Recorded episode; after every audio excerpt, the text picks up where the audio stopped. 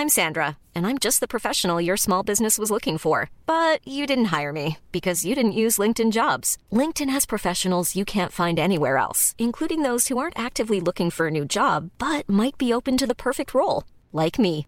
In a given month, over 70% of LinkedIn users don't visit other leading job sites. So if you're not looking on LinkedIn, you'll miss out on great candidates, like Sandra. Start hiring professionals like a professional. Post your free job on linkedin.com/people today. Bonsoir à tous, très heureux de vous retrouver comme chaque soir pour Soir Info de 22h à minuit. On vous accompagne en direct sur CNews. Au sommaire ce soir, un nouveau déplacement pour Emmanuel Macron sur le terrain. D'abord à Saintes en Charente-Maritime, puis un arrêt surprise à Cognac aujourd'hui. Donc pour le chef de l'État qui est allé dans un lycée professionnel pour faire de la formation professionnelle une grande cause nationale. Malgré cela, les opposants le suivent à la trace à grand renfort de casserolades. On verra ça dans quelques instants. Après les violences des casseurs du 1er mai, le bilan comparution immédiate est accablant. Près de la moitié des personnes interpellées n'ont eu aucune poursuite. Dans une lettre commune à Emmanuel Macron, 4 principaux syndicats de police réclament une série de gestes forts, une rencontre avec le chef de l'État pour endiguer les violences à l'encontre de ces forces de l'ordre. Et puis des critiques qui passent mal, très mal. Gérald Darmanin provoque une crise diplomatique entre la France et l'Italie en torpillant la politique de la première ministre Giorgia Meloni, incapable selon lui de gérer les flux migratoires dans son pays. On verra que l'arrivée massif de migrants dans la péninsule italienne est un problème qui ne concerne pas que l'Italie, mais bien toute l'Europe. Et on en discutera tous ensemble avec Céline Pina ce soir. Bonsoir, chère Céline, séiste. Évidemment, Alexandre Devecchio, qui aime sa plus belle veste de chasse, rédacteur en chef au Figaro, très heureux. Je ne chasse pas, je sais. Non, mais ça y ressemble. Kevin Bossuet est parmi nous également. J'ai rien contre les chasseurs, cela dit. Mais... Comment ? Vous n'avez rien contre les chasseurs ? J'ai rien contre les chasseurs, mais je ne chasse pas. C'est pas le débat ce soir. N'entamez pas des sujets qui fâchent sans raison. Kevin Bossuet est avec nous, professeur d'histoire, maître Dylan Slama, ça faisait longtemps, c'est un plaisir, avocat pénaliste. Tout à fait. C'est un plaisir de vous recevoir, Tout comme Philippe Guibert, enseignant, consultant. On a fait les présentations, On a vu le sommaire, on fait un point sur l'actualité avec Augustin Donadieu ce soir. La police belge a interpellé aujourd'hui 7 personnes, principalement des Tchétchènes, présentées comme des fervents partisans du groupe État islamique. Les 7 individus sont soupçonnés de préparer un attentat en Belgique, même si plusieurs scénarios ont été évoqués. La cible de cet attentat envisagé n'avait pas encore été déterminée avec précision. La ville de Paris va interdire les nouveaux meublés touristiques de loueurs professionnels dans les zones d'hyperconcentration touristique. Ces dernières souffrent en effet d'un déficit de logement. Cette mesure vise à protéger les résidents permanents de l'explosion des locations de type Airbnb. Mais cette mesure ne s'appliquera pas pour les loueurs occasionnels dans la limite de 120 jours par an. Et les organisateurs des JO 2024 font le plein de bénévoles, 300 000 personnes ont candidaté. Les 45 000 postes à pourvoir le seront donc bien tous. Les amateurs de sport avaient jusqu'à hier soir pour candidater. Les critères de sélection étaient simples, être majeur au 1er janvier 2024, parler français et être au moins disponible 10 jours durant l'été 2024. Et c'est dans le 14e ? Et ben voilà. Et c'est le retour. Ça discute, ça arrive. On va marquer une très courte pause et on va commencer par aborder donc cette visite du chef de l'État aujourd'hui. Les casseroles n'étaient pas loin. À tout de suite.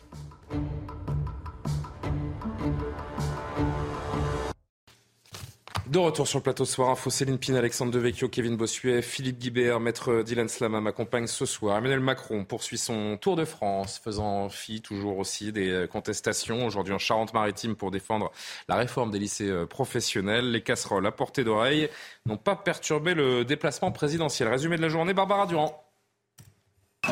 Les déplacements d'Emmanuel Macron se suivent et se ressemblent avec à chaque fois ce comité d'accueil.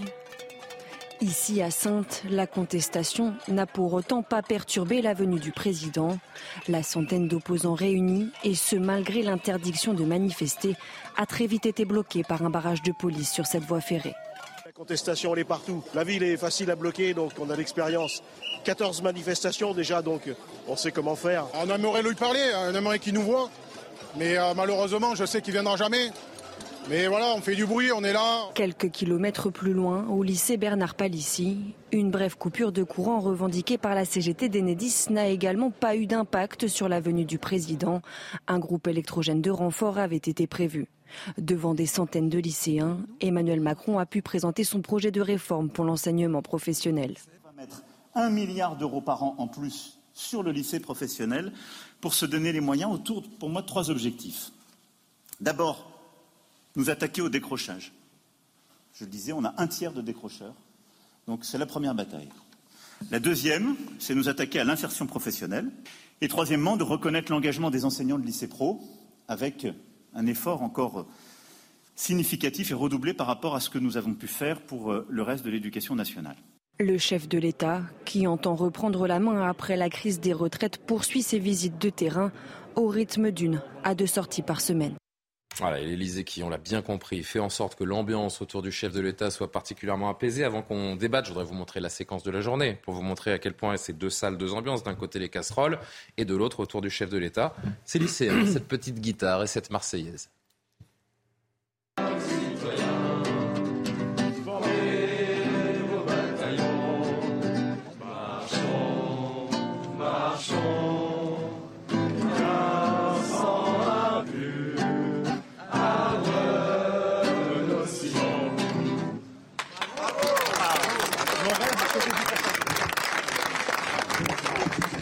Marseillaise à la guitare, originale, Céline Pina, incroyable. Des jeunes qui ne réclament pas la retraite à 60 ans, qui n'invectivent pas le président de la République. Mais dans quel monde vit-on ? Amusante image. Dans un monde où les gens sont bien élevés, les 3/4 des gens sont très légitimistes. Et quand on vous annonce la visite du président de la République, d'abord, ça fait toujours plaisir. On se dit, bah, il s'intéresse à notre petite vie. Et puis, il se trouve qu'il n'est pas venu pour rien, qu'il avait des annonces à faire. On riait sur le plateau en remarquant à quel point le malheureux ministre de l'Éducation était transparent et relégué. On disait vraiment... heureusement qu'il est sur les images parce que sinon il faudrait qu'il prouve qu'il était bien là aujourd'hui. Mais en tout cas, ce qu'on peut retenir malgré tout, c'est que l'enseignement professionnel, c'est un véritable sujet dans notre pays et que les annonces qu'il a faites sont intéressantes et répondent à un certain nombre de problématiques. Avec notamment une rémunération pour ces jeunes lycéens qui entameraient des périodes de stage, 50 euros par semaine la première année, 75 la deuxième, oui, puis un soutien 100 euros par semaine la troisième année. Un soutien aussi apporté aux professeurs qui souvent, ça demande beaucoup de dévouement que d'enseigner dans les lycées professionnels. Donc je trouve qu'il a su répondre à un certain nombre d'attentes. Après, moi, il y a juste un truc qui m'a inquiété, c'est qu'il a rappelé aujourd'hui que cette réforme du lycée professionnel était une grande cause nationale. Et généralement, quand on parle de grande cause nationale, c'est qu'il ne va pas se passer grand-chose. Il ne se passe rien. Non, bon, il y a quand même des mesures. 1 milliard, donc, là, quand même. Je serais un peu inquiet pour le lycée professionnel à la place des lycéens et des professeurs. C'est un peu cynique, oui, je vous l'accorde. Monsieur le professeur d'histoire, que dites-vous de ce nouveau déplacement présidentiel aujourd'hui et de cette façon aussi d'être omniprésent, omnipotent, de prendre la place du ministre? Parce que dans une 5e République normale et dans un quinquennat normal, j'ai envie de dire, les annonces du jour, elles sont faites par le ministre de l'Éducation nationale, par le président de la République. Non, mais je suis d'accord avec ça. Il y a une envie de se mettre en avant, il y a une envie de passer à autre chose. Et là, pour le coup, le déplacement n'était pas vain, parce qu'il a fait de vraies annonces pour le lycée professionnel. Vous savez, dans l'Éducation nationale, on a souvent l'impression que le lycée professionnel, c'est une voie de garage. Et même les professeurs ont intériorisé cela. Mais ce n'est pas vrai. Il y a dans les filières professionnelles des voies d'excellence. Et l'intérêt, c'est véritablement de rapprocher le monde de l'entreprise, de l'éducation nationale, afin que les élèves qui se lancent dans des filières professionnelles soient le mieux préparés pour leur avenir. Ensuite, il y a des annonces intéressantes. La mise en place, par exemple, d'un mentorat pour accompagner les élèves, pour éviter qu'ils ne décrochent. Surtout qu'il y a un enjeu social derrière. Dans l'enseignement professionnel, il y a seulement 3% des enfants de cadre et de profession libérale, alors que dans les filières général, on est autour de 24-25%. C'est pour ça que c'est un défi important. Et il a dit aussi une chose qui pour moi est importante, les filières qui doivent être fermées parce qu'elles ne débouchent rien, il faut les fermer. Par contre, les nouveaux métiers qui se préparent, il faut ouvrir des filières à ce niveau. Moi, j'ai retrouvé un Emmanuel Macron pragmatique. J'ai retrouvé un Emmanuel Macron qui a saisi véritablement le sens des enjeux autour du lycée professionnel. Non, vraiment, je vous assure, Julien, je ne suis pas un macroniste dans l'âme. Je suis parfois très critique. La diversion est parfaite. Je suis parfois très critique. Les syndicats, on ne veut pas les entendre. Vis-à-vis du chef de l'État, mais pour le coup, je trouve ça très bien. Et quant aux syndicats, un petit mot, Julien. Moi, tous les syndicats, le SNES, FSU, etc., qui voient d'un très mauvais œil l'entrée des entreprises au sein de l'éducation nationale par idéologie. C'est de la main d'œuvre à bon marché. Voilà, c'est bon. Il faut arrêter avec ça. À un moment, les gamins ont besoin de trouver un emploi et ont besoin d'être proches des entreprises.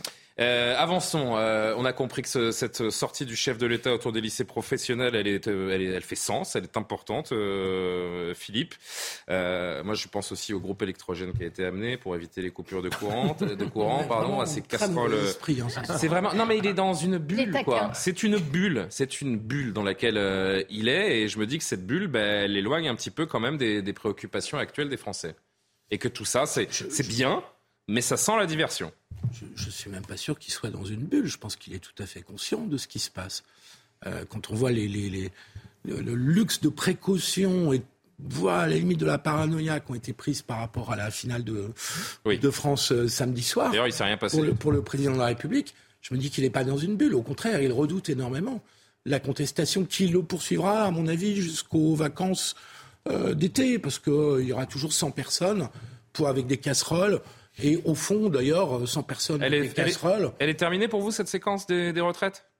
On doit passer à autre chose ? Oui. Même s'il y a ces deux dates qui arrivent du 6 et 8 juin ? Oui, parce que je suis pas persuadé que le 8 juin, il pourra y avoir une adoption de cette proposition de loi du groupe Lyotte. Non, c'est évidemment que le lycée professionnel, vous avez raison, le lycée professionnel, on ne peut pas dire que ça soit simplement une diversion, c'est un vrai sujet important quand même pour l'éducation. Là où je vous ai trouvé un petit peu sévère, c'est pour Papendaï, parce que au fond, hormis la réforme des retraites, oui, Emmanuel Macron a laissé son ministre du Travail et la Première ministre en première ligne, et les a laissés défendre cette réforme. Depuis le début de son premier quinquennat, Emmanuel Macron est coutumier du fait de se réserver les annonces. Moi, je trouve que c'est humiliant pour le ministre. Parce que ça veut dire, laisse-moi faire, tu n'es pas capable. Voilà ce que ça veut dire. Ça veut dire, moi seul, je peux porter une parole qui va un tout petit peu avoir d'écho. Et donc, ça veut dire que... Mais du coup, c'est un cercle vicieux. Parce que les ministres, ne faisant pas les annonces intéressantes et importantes, ils peuvent d'autant moins exister. Ils se rabattent, si j'ose dire, sur des sujets de moindre importance. Donc, ils n'arrivent pas à construire une posture de ministre politique avec un poids particulier. Mais c'est une constante du macronisme, d'écraser par la parole du président de la République celle des ministres, quand c'est pas celle du Premier ministre. C'est une leçon qu'Emmanuel Macron a tirée du quinquennat Hollande. Moi, je l'ai vécu d'assez près, tout ça. C'est-à-dire qu'à l'époque, François Hollande et Emmanuel Macron étaient assez proches. Ils étaient à l'Élysée pendant une moitié du quinquennat, avaient constaté que ce qui imprimait, c'était quand François Hollande s'exprimait. Voilà, donc il en a tiré la leçon et il concentre les annonces avec cet énorme effet perverse qu'il rend ses ministres soit transparents, soit inexistants, et que tout repose sur lui et tout remonte toujours à lui. Et quoi qu'il se passe, ça sera toujours lui qui sera le premier responsable. Après, je ne pense pas que les sujets comme le lycée professionnel sont des sujets importants. Ça ne changera rien à la donne politique, au moins jusqu'à l'été. À la rentrée, on verra. Et encore, je ne suis même pas sûr. Mais que ce soit le rapport à l'opinion ou les questions de majorité parlementaire, ça ne changera strictement rien. Cette niche du 8 juin, un dernier mot là-dessus, Alexandre Devecchio, c'est comme le RIP sur lequel le Conseil constitutionnel a statué hier, c'est un symbole qui n'aboutira jamais, ou c'est la faute des parlementaires de gauche, d'ailleurs ce RIP, qui n'ont pas bien ficelé leurs propositions. Vous l'interprétez comment, vous ? Non, c'est un symbole parce que l'opposition... C'est pas simple d'organiser un référendum dans ce pays. Non, c'est un peu faible. Vous me parliez mais c'est quand même incroyable. Vous me parlez du 8 juin. Moi, j'ai dit plusieurs fois ce que je pensais du référendum. Je pense qu'il est plus que nécessaire maintenant. Je rappelle toujours que le général de Gaulle en a organisé 5 en 10 ans et que le général de Gaulle avait une autre légitimité qu'Emmanuel Macron. Donc moins les hommes politiques sont légitimes, moins ils organisent de référendums. Ce qui est paradoxal parce que c'est un outil justement pour se relégitimer. On a un système très vertical fiscales qui permettent... C'est bien que c'est un vote sanction aussi. Oui, mais ça montre qu'il y a une vraie fracture aujourd'hui, et les casseroles, c'est un symbole de cela aussi, entre le peuple et la classe dirigeante. Et il faudra bien remettre le peuple au cœur de la démocratie, sinon c'est pas tout à fait une démocratie, c'est pas une dictature, c'est pas ce que je dis, mais c'est une démocratie malade, et c'est une vraie question qu'il faut aujourd'hui se poser. Emmanuel Macron a amené cette démocratie sans le peuple, je dirais, à l'extrême limite, et on voit bien que ça crée un malaise profond dans le pays. Maître Slama, quand on voit l'ampleur de la contestation depuis des mois et des mois, on ne va pas rappeler que 93% des actifs étaient contre cette réforme, que plus de 70% de la population s'y oppose également. Ne pas pouvoir en appeler au peuple, vous trouvez que c'est un dysfonctionnement démocratique, vous ? Le véritable dysfonctionnement de ce RIP, à mon avis, c'est qu'il a été créé pour ne jamais être utilisé.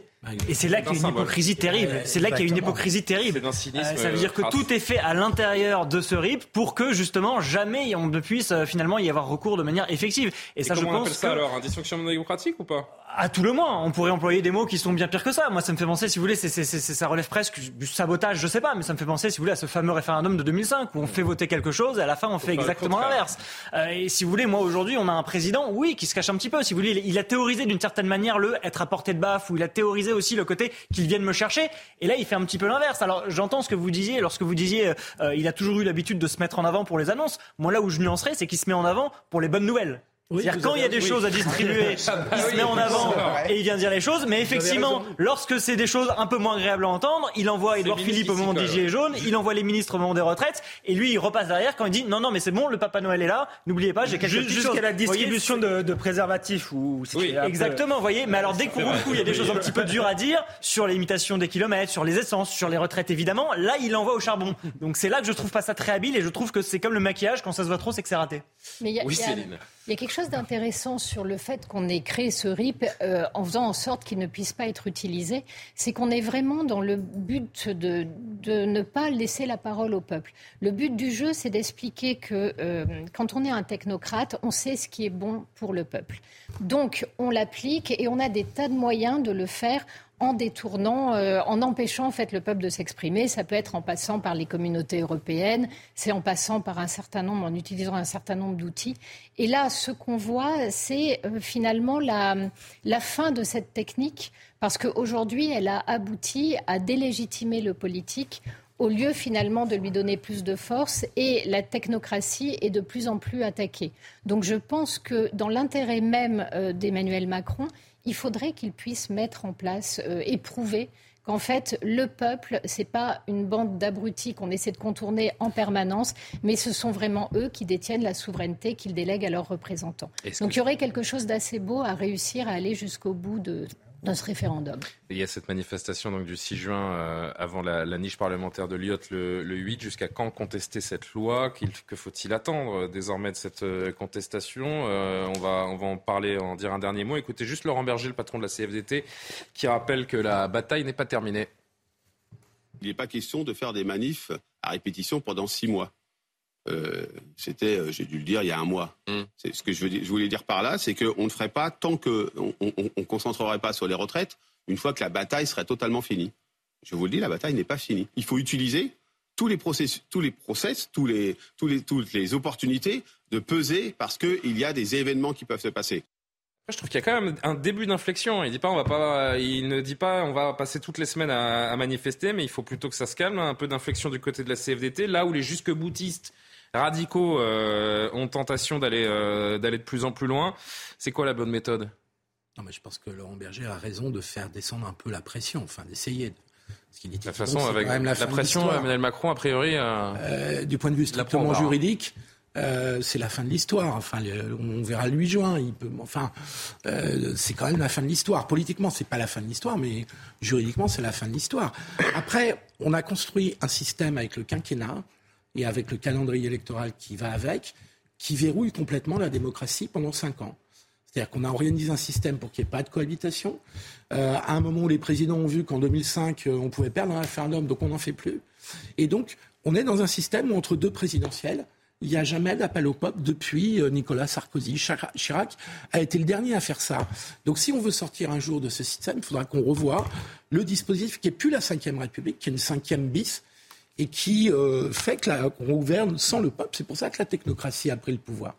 Pardon de... Non, mais c'est passionnant et on pourrait en discuter longuement, mais on va marquer une pause. On a plein de thèmes à évoquer ce soir, et notamment dans un instant le bilan un peu des arrestations et des poursuites ou pas d'ailleurs contre les casseurs. Et on verra avec vous notamment Maître Slama qui a participé pratiquement aucune poursuite. Est-ce qu'on n'est pas en train de donner des permis de casser à tous ces individus ? C'est une question qu'on se posera ensemble. À tout de suite. Le retour de Soir Info juste après le rappel de l'actualité avec Augustin Donadieu. Le torchon brûle entre Paris et Rome. Le ministre italien des Affaires étrangères Antonio Tajani a annulé ce jeudi sa visite dans la capitale. Conséquence de propos jugés inacceptables du ministre de l'Intérieur Gérald Darmanin. Selon lui, la première ministre Giorgia Meloni est incapable de régler les problèmes migratoires de son pays. Du nouveau, dans l'affaire Leslie et Kevin, Guy Trompa, père de Kevin, est placé en détention provisoire pour instigation à l'assassinat. Il aurait cherché à recruter des détenus pour éliminer en prison les responsables du meurtre de son fils. Son procès est renvoyé au 2 juin. Pour rappel, Leslie et Kevin ont été retrouvés morts en Charente-Maritime les 3 et 4 mars dernier. Et le gouvernement veut promouvoir les métiers de la fonction publique. Il lance une vaste campagne de recrutement et un salon national. Son slogan, choisir le service public. Selon le ministre de la fonction publique, Stanislas Guerini, 58 000 postes sont actuellement à pourvoir. Provisoire, avant d'être jugé. Céline Pina, Alexandre Devecchio, Kevin Bossuet, Philippe Guibert, Maître Dylan Slama m'accompagnent encore jusqu'à minuit. On est ensemble sans interruption jusqu'à la fin de cette émission. Les violences des casseurs du 1er mai. Le bilan, côté comparutions immédiates, est assez accablant. Et c'est de cela qu'on va parler. Près de la moitié des personnes interpellées n'ont eu aucune poursuite. Il ne suffit pas de promettre des sanctions plus fermes contre ceux qui agressent les forces de l'ordre. Il s'agit aussi de prouver les agissements, de les caractériser, comme on dit. Et c'est là que le bât blesse. Les explications de Corentin Brie. Des manifestants qui comparaissaient devant le tribunal. À Lyon, 66 personnes ont été interpellées après la mobilisation du 1er mai. Beaucoup sont des jeunes au profil non violent, sans casier judiciaire et inconnus des services de police. Parmi ces jeunes, au profil non violent, 4 étudiants. Ils ont été condamnés hier à de la prison avec sursis, des peines allant de 3 à 8 mois. Autre profil, un Algérien de 24 ans en situation irrégulière. Il a été condamné à 7 mois de prison avec sursis pour jet de projectiles et insultes contre des policiers. À Paris, suite à la manifestation du 1er mai, sur 281 gardes à vue, 129 ont été classés sans suite. De son côté, le ministre de l'Intérieur Gérald Darmanin a rappelé sa volonté de proposer une nouvelle loi anti-casseurs. Moi, je pense personnellement qu'il faut évidemment revenir sur l'ouvrage avec la loi anti-casseurs qui a été proposée par M. Retailleau à l'époque. Qu'est-ce qui était bien dans cette loi alors ? C'est l'idée en fait d'appliquer aux manifestations ce que nous appliquons aux matchs de football. Quand vous avez des hooligans dont l'idée n'est pas de venir supporter un match de football, mais de bien de casser des personnes, de casser le bien public, aujourd'hui on interdit. Il y a des décisions judiciaires, des décisions administratives pour empêcher le hooligan que l'on connaît comme étant un hooligan de ne plus aller dans un stade de football. Le ministre de la Justice, Éric Dupond-Moretti, a également déclaré vouloir réfléchir et travailler avec le ministre de l'Intérieur au sujet de cette loi anti-casseurs. Maître Slama, je vais être volontairement caricatural, je le disais et je le répète, je le disais avant la pub et je vais le répéter.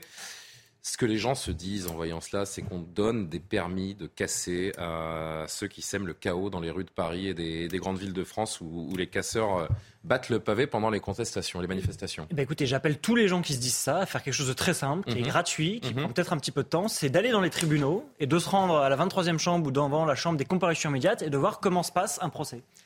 En général, c'est très rapide pour ce genre de configuration. Ça prend 1 heure, 1 heure et demie, 2 heures pour juger quelqu'un qu'on suspecte d'avoir cassé. Ceux que ça intéresse et qui vraiment se disent ça, qui peuvent légitimement le croire, peut-être parfois, eh bien qu'ils aillent voir comment se rend la justice, car elles seront au nom du peuple français, et ils verront que lorsque les faits sont caractérisés et qu'il n'y a pas manière, si vous voulez, de détourner la vérité, la manifestation de la vérité, les individus sont sanctionnés et en général, ils le sont assez gravement. Maintenant, je vais me permettre de vous contredire. Maintenant, non mais là, la première étape, c'est d'abord de se dire, est-ce qu'ils sont, la première étape, c'est d'abord de dire coupable par coupable. Ensuite, il y a coupable, quelle est la peine ? Mais d'abord, coupable par coupable.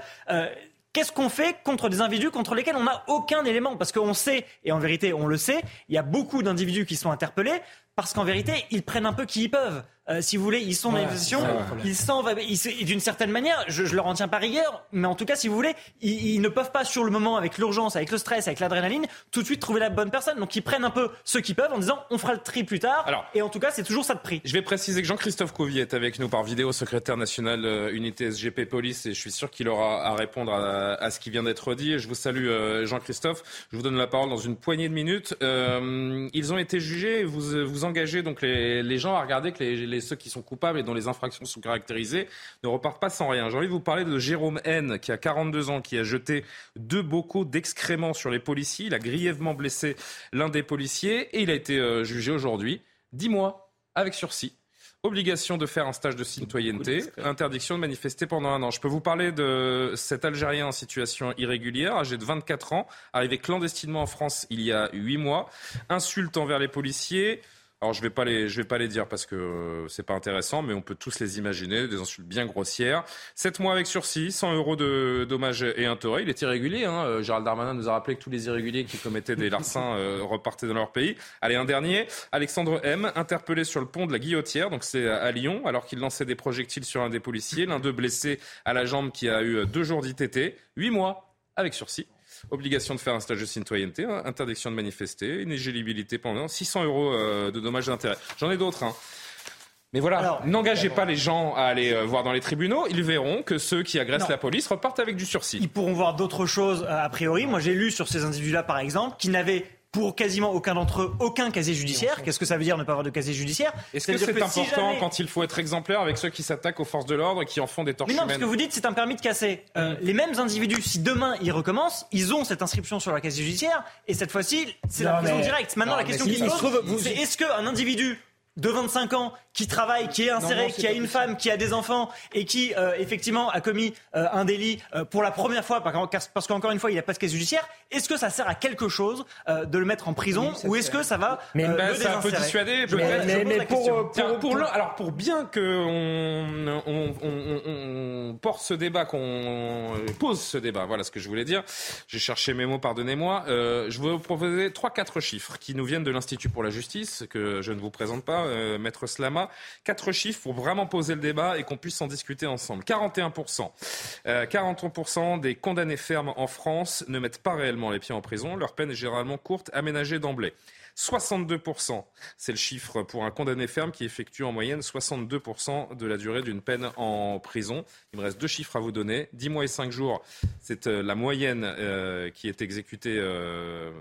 Une condamnation ferme, est en moyenne de 10 mois et 5 jours. Elle a été exécutée pour 6 mois et 11 jours réellement en prison. Enfin, 8% des peines d'emprisonnement ferme n'ont toujours pas été mises à exécution 5 ans après leur prononcé. C'est 10 000 peines chaque année. Est-ce que vous donnez un chiffre ? Ça, on a tout dit. Allez-y, on fait tourner la parole. Un seul chiffre pour que le débat soit complet, 200%. 200%, c'est le taux de surpopulation carcérale qu'il y a dans certaines prisons. C'est pas le problème de la société, ça. C'est pas le problème de la société quand il y a des individus français ou pas d'ailleurs qui dorment dans des matelas par terre, dans un endroit où il y a des rats. On s'en fout, vous dites ? J'ai cru entendre, peut-être j'ai mal entendu. On s'en fout qu'il y ait des gens qui dorment par terre avec des rats qui peuvent passer. Ça, c'est une honte. C'est une honte pour notre pays. Moi, je m'en fous pas. C'est une honte pour notre pays, mais de se dire qu'on n'envoie pas les gens en prison parce que notre État n'a pas été capable sur les 30 dernières années de mettre des places de prison, c'est de se dire qu'on est quand même. Est-ce que vous êtes contre le fait de construire des places de prison ? Je laisse Kevin répondre. Non. Comment ? Oui. Non, on n'a pas entendu ce que vous avez dit. Attends, redites-le, Alexandre. Non, je demandais s'il était pour ou contre le fait de construire des places de prison. Donc vous pensez qu'il en faut plus en France ? Je pense que c'est un débat qu'on peut poser. Je pense que c'est pas forcément inintéressant d'en prendre plus. Encore une fois, si c'est pour que les gens soient dans de meilleures conditions, j'ai pas d'opposition. Si c'est mieux que de mettre les gens par terre. Je ne comprends pas la caricature que vous voulez faire de moi. Désolé. Je te laisse après, mais moi, il se trouve que quand j'étais étudiant en journalisme, figurez-vous que c'est un exercice. C'est il y a longtemps, c'est vrai. Alors peut-être que ça a évolué depuis, mais j'en doute. Mais c'est un exercice. C'est un exercice qu'on fait d'aller aux comparaisons immédiates. Et je confirme que j'ai vu beaucoup de gens en situation irrégulière, souvent déjà, et accumuler des peines de sursis pour trafic et ne pas être placés sous mandat de dépôt. D'ailleurs, ça m'étonnait comment on peut accumuler autant de sursis pour quand même interrompu. Donc j'invite aussi les gens à aller voir parce qu'ils verront peut-être pas la même chose que vous. Oui.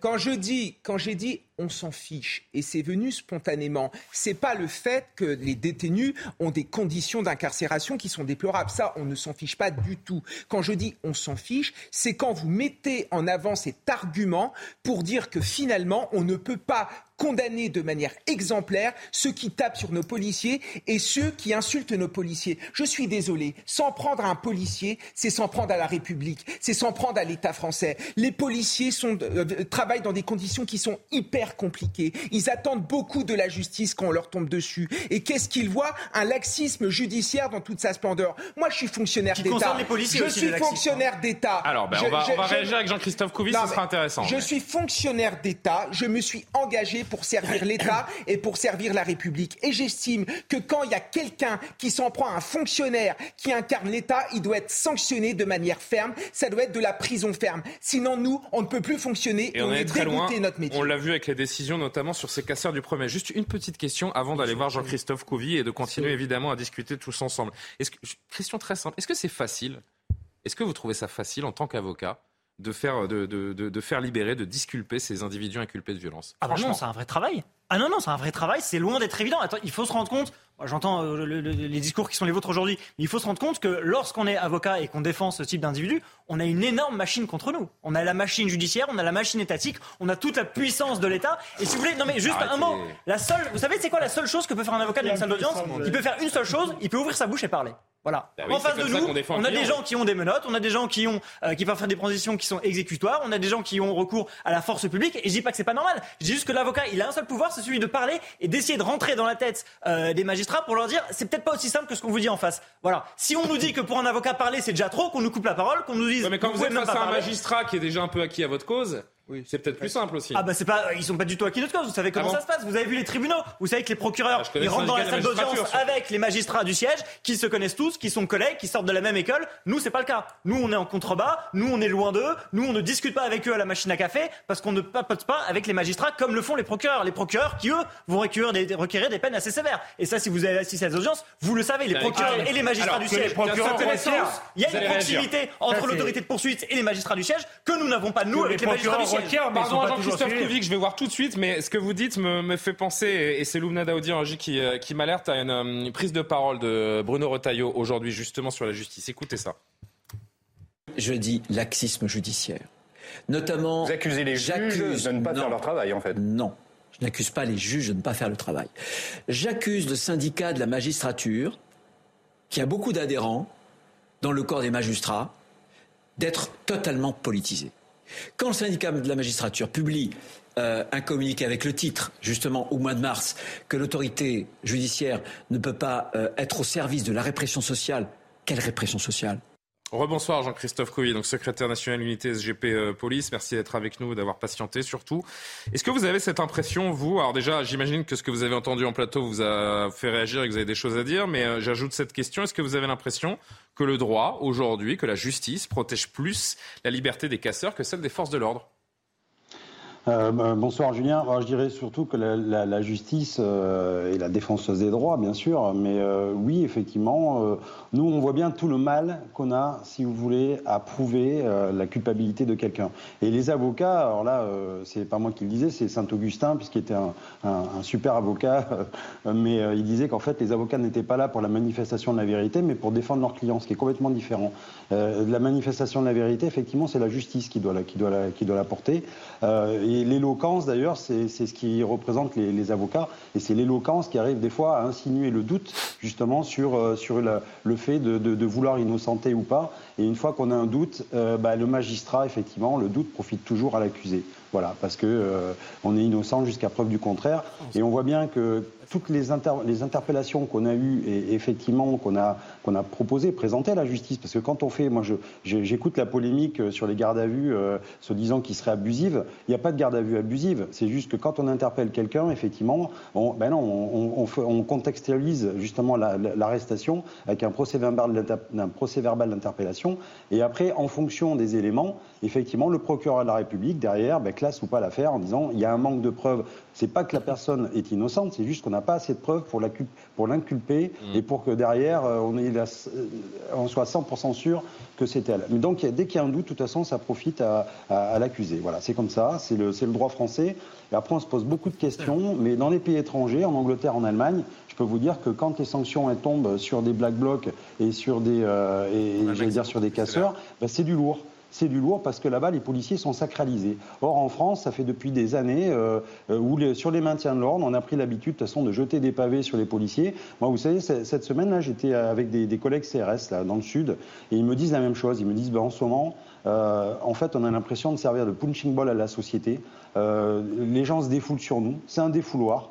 Et de toute façon, quand on n'aime pas le gouvernement ou l'État, on s'en prend aux policiers parce qu'on est les représentants de cette République-là. Et donc là, en fait, on a un problème.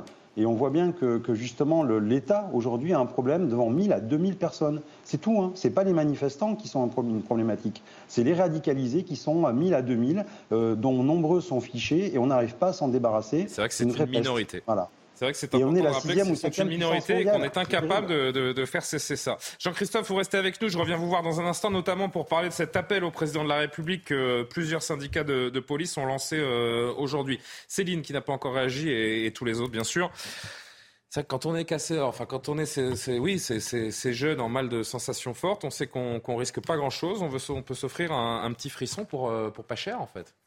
C'est ça qu'ils se disent. Alors, moi, j'étais relativement surprise parce que finalement, que la moitié ait été condamnée par rapport à ce qui se passe d'habitude m'a semblé être plutôt un bon score. Après, c'est beaucoup de sursis, voilà, vous avez vu.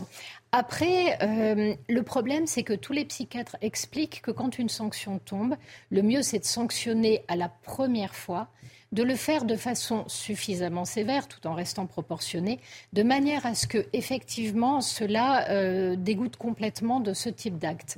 Or, la question qu'on peut se poser, c'est les peines, en tout cas les amendes sont très faibles. Il faudrait des amendes beaucoup plus lourdes. Pour les peines de prison, par exemple, il y a des psychiatres qui vous expliquent que ce n'est pas la peine d'envoyer les gens 1 an en prison. Une semaine peut suffire, et qu'il y a d'ailleurs des pays qui font ça. Et voilà. Et en règle générale, cela stoppe toute récidive et ça remet dans le rang des gens qui, dans le fond, n'ont pas tant vocation que ça à en sortir. Et on l'a vu avec les profils des interpellés. Pourquoi ? Parce qu'en fait, les vrais pros de la casse, ils savent quand les flics interviennent, ils savent se sauver. Et ceux qui se font attraper sont en général les délinquants d'opportunité, qui sont un petit peu moins habiles. Et donc, on a une caricature du militant d'extrême gauche qui sont des gens issus de CSP+, très souvent étudiants, très souvent diplômés. Et je pense que ceux-là, on peut effectivement... Blackbourge, j'avais dit, Gérard. Voilà, ces Blackbourges, on doit pouvoir les sortir du jeu assez aisément. Et pourquoi est-ce qu'il faut le faire ? Parce que derrière, vous avez aussi toutes les banlieues. Et en banlieue, on commence à avoir des fois des tirs à balles réelles. On a des boules de pétanque qui sont jetées sur les policiers, mais aussi sur les pompiers, et également sur les médecins.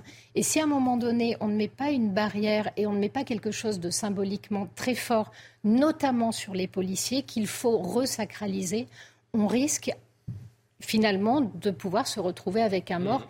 Et pas du côté des manifestants. Mais vous pouvez augmenter toutes les échelles de peine. Si, en effet, vous ne condamnez pas les gens, ça ne changera rien. C'est la certitude, comme vient de l'expliquer Céline très intelligemment, c'est la certitude de la sanction qui compte. C'est pour ça qu'il faut peut-être aussi... Alors, Philippe, je crois qu'il n'a pas encore parlé sur ce sujet. C'est pour ça qu'il faut revoir la loi anti-casseurs, interdire de manifestations quand la personne a déjà connu des services pour menaces, faire ce qu'on a fait avec les hooligans dans les stades de foot, comme le réclame Gérald Darmanin. C'est un début de solution ou pas ? Alors moi, je suis extrêmement méfiant, voire extrêmement critique. Et à un moment, si vous ne tapez pas du poing sur la table... Julien, je veux bien juste développer... Bien sûr, bien sûr. La loi anti-casseurs a été un échec, hein, quand même. Oui. Dans les années 70, elle a été source de beaucoup d'abus. C'est-à-dire qu'au départ, elle a été conçue par rapport aux violences de mai 68 et post-mai 68.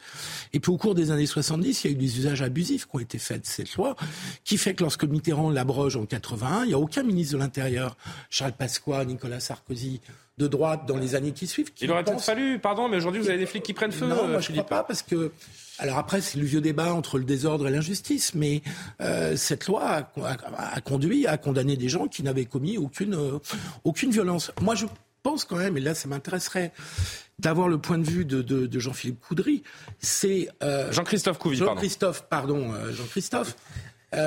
Jean-Philippe Coudry, ça c'est... Je pense qu'on a tout votre dit... boucher. Je ne sais pas qui est Jean-Christophe Coudry. Pardon. Je ne sais pas moi. Si. Est-ce que vous utilisez quand même la bonne méthode ? Parce que Céline l'a très bien expliqué. Vous ramassez gros, si j'ose dire, et vous me ramassez beaucoup de gens, donc vous savez à l'avance qu'il ne va pas y avoir suffisamment de preuves, ou que ce ne sont pas les principaux casseurs, parce que les principaux casseurs, ils se sont évaporés, comme tu l'as dit très bien. Est-ce qu'il ne faudrait pas changer de tactique ? C'est pas mal quand même, la moitié. Oui, enfin c'est quand même beaucoup, c'est-à-dire qu'on fait du chiffre. Moi j'ai le sentiment que vous faites un peu du chiffre, que derrière le traitement judiciaire, quand il n'y a pas de preuves, les juges ne peuvent pas condamner. Et là, je suis d'accord avec ce que vous avez dit.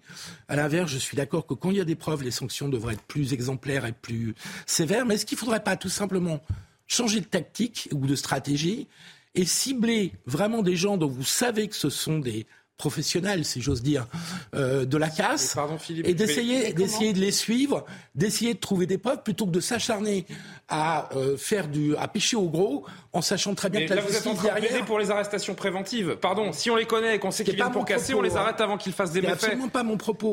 Moi, je dis juste comme ça que dans une manif... Si vous voulez les cibler, faites des interpellations préventives.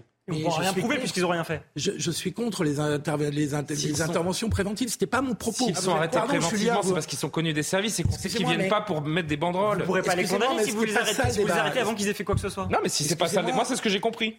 Excusez-moi, mais ce n'est pas ça du tout ma préoccupation. Ce n'est pas ça le débat. C'est de savoir si on peut mieux cibler les arrestations qui sont effectuées par les policiers en ciblant ceux sur lesquels on peut ramasser le plus de preuves, quitte à avoir des caméras, quitte à avoir un dispositif, bref, s'y prendre de façon à avoir plus de condamnations dans les gens qu'on ramasse. Jean-Christophe Couvi. Oui, alors la difficulté, effectivement, en maintien de l'ordre, c'est d'interpeller les individus en flagrance. Souvent, quand ils jettent des projectiles, ils s'en vont tout de suite se regrouper parmi d'autres manifestants. Nous, on les spot, c'est-à-dire qu'on regarde qui ils sont, et puis d'un seul coup, on envoie une équipe, c'est des BRAVEM ou des SPI de CRS, pour aller les chercher et les ramener.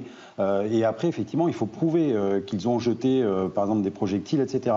Mais encore une fois, la judiciarisation dans les maintiens de l'ordre, c'est assez récent. Avant, on ne faisait pas ça. On parlait des années 70, 80, 90. Un maintien de l'ordre, c'était quoi ? C'était une charge avec, des coups de matraque, du corps à corps, et on se repliait. Et puis, ceux qui étaient laissés dans le caniveau, ils étaient laissés dans le caniveau. Et puis, s'il y avait un problème, ça piquait un peu les fesses, ils ne revenaient peut-être pas le lendemain. Aujourd'hui, on veut faire, effectivement, de l'interpellation, parce qu'on veut montrer que la justice doit réagir, la justice est là, etc. Mais c'est compliqué. Encore une fois, on n'a pas le temps... comme dans une enquête, par exemple, de faire des écoutes téléphoniques, des filoches. Les vidéos, ça existe aujourd'hui. Et donc, on fait. Les vidéos, ça n'existait pas dans les années 70. Moi, j'aimerais bien, par exemple, que les journalistes, vous savez, ceux d'ultra-gauche là, qui sont là que pour filmer les policiers, donnent les vidéos pour filmer un petit peu les black blocs. Sauf que quand on filme des black blocs, et CNews est bien placé pour le savoir, vous êtes menacés. Les journalistes sont menacés quand on filme des black blocs. Donc, nous, en fait, on doit s'organiser. Imaginez un petit peu la peine qu'on a eue déjà pour avoir l'utilisation des drones. Il a fallu quand même pagayer pas mal. Sur les caméras piétons, tout le monde est équipé sur le terrain ? C'était ma question. Mais pas tout le monde, parce que les caméras, elles arrivent. Mais on attend des fonds, on attend la distribution, on attend la logistique. Et puis les caméras, c'est fragile aussi. Donc on essaie de s'adapter, les policiers s'adaptent. On essaie d'avoir des caméras et de filmer. Sauf que vous savez que les black blocs et les professionnels, ils ont ce don de se changer très rapidement, de mettre plusieurs couches de vêtements. C'est pour ça qu'ils mettent les parapluies noirs devant. Et après, quand on arrive devant la justice et qu'on dit voilà, c'est telle personne qui a lancé le pavé, elle est habillée en rouge. Et en fait, il va nous prouver, l'avocat, avec toute son éloquence et j'allais dire sa technicité, va arriver à mettre le doute en disant mais regardez, il était habillé en jaune, sauf qu'il s'est changé. Voilà, et c'est très compliqué. On n'a pas le temps de mener une investigation sur 24 heures de garde à vue ou peut-être même 48 heures. C'est beaucoup de travail. J'ai un désaccord avec Philippe Guibert qui semble faire peser la responsabilité du fait qu'il y a peu de condamnations sur les policiers. D'abord, je crois que les policiers... Monsieur Couvi Couvi. Du coup, je n'y arrive pas. On va y arriver. Il nous a Couvi, en plus, qui est tout le temps chez nous. Qui est tout le temps chez nous, effectivement. Philippe m'a troublé, du coup, je n'arrivais plus à lire. Je pense qu'il sera d'accord avec moi. On désordre et on voit bien que les policiers français ne sont pas des cow-boys comme aux États-Unis qui tirent pour. Aux États-Unis, il n'y a personne qui ose s'attaquer à un policier qui tire pour un rien.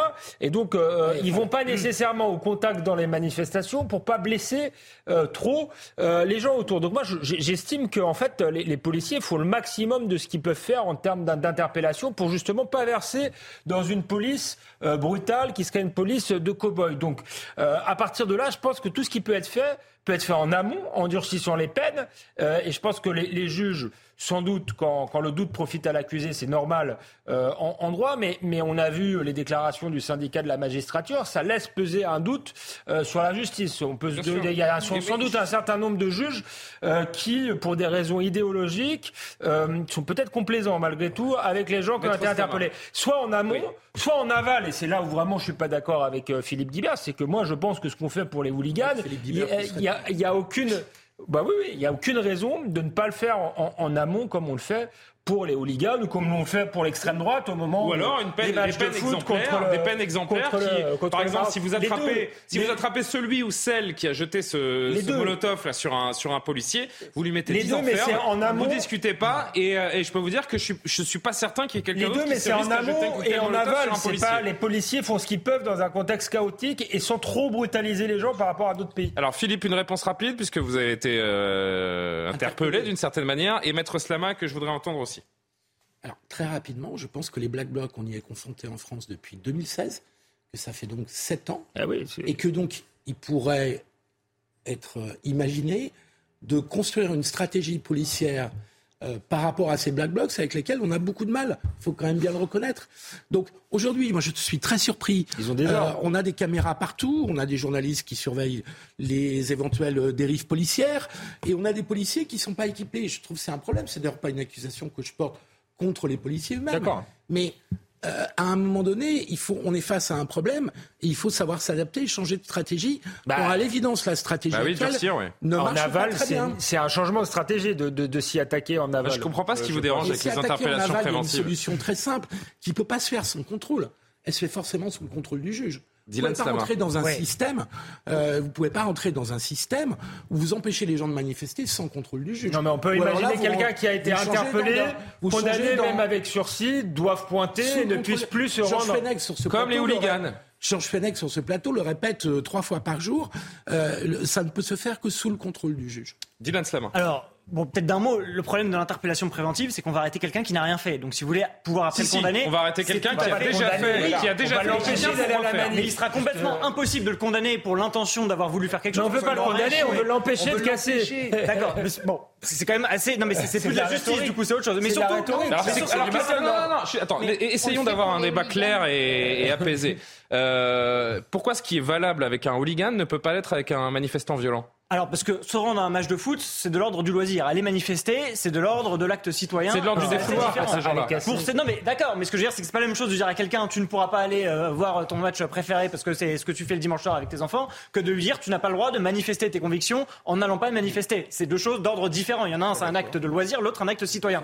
Donc c'est normal qu'il y en ait un qu'on puisse faire de manière administrative et l'autre devant lequel il faut passer devant le juge. Mais ce que je voulais dire, c'est par rapport à ce procès qui est fait depuis tout à l'heure, d'une justice rouge, d'une justice de gauche, qui serait laxiste avec les casseurs et qui n'irait pas dans le sens des policiers. Mais on a donné des faits. Ce que je voulais dire, je pourrais vous donner d'autres faits, c'est que, et je le dis, moi je défends parfois des individus qui sont qualifiés de casseurs, et je défends aussi parfois, figurez-vous, des policiers. Vous voyez, j'en défends aussi un certain nombre. Et je peux vous dire que l'éloquence de l'avocat qui vient insinuer le doute dans l'esprit des magistrats, les gens que l'on ne condamne pas et qui ne font pas de la prison du premier coup, parmi les premiers aussi à bénéficier de ce système-là qui doit bénéficier à tous, ce sont aussi les policiers. Vous savez que les policiers qui sont quand même régulièrement aussi, pas tous bien sûr, mais poursuivis et parfois condamnés pour des bavures policières, bien sûr que c'est quelque chose qui existe. Et ce sont les premiers aussi à ne pas aller en prison pour ce type de fait, d'accord ? Alors qu'ils sont reconnus coupables. Et ce sont les premiers aussi à bénéficier de la présomption d'innocence et du doute qui doit bénéficier à l'accusé. Donc si vous voulez, c'est pas pour les casseurs, c'est pour tout le monde. Et quand on pointe du doigt une population, les casseurs ou les autres, il faut toujours imaginer que la justice est la même pour tous. Et donc ce système-là doit bénéficier à tous. Et encore une fois, juste pour terminer, un autre chiffre.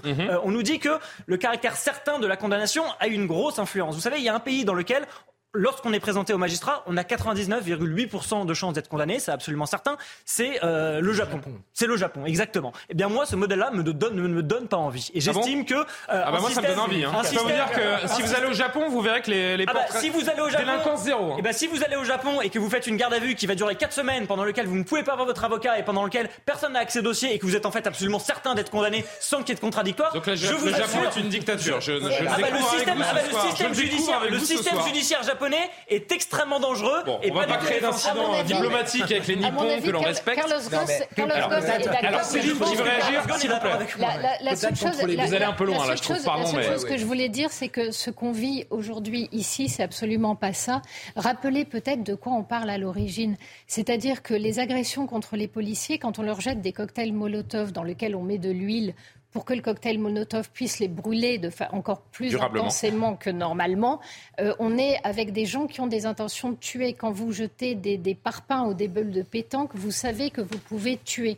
On est quand même dans un degré de violence. Moi, j'ai énormément manifesté dans les années 80. On n'avait pas de scène comme ça, on n'était pas à ce niveau de violence-là. Donc je crois quand même qu'à un moment donné, le droit, c'est pas un veau d'or.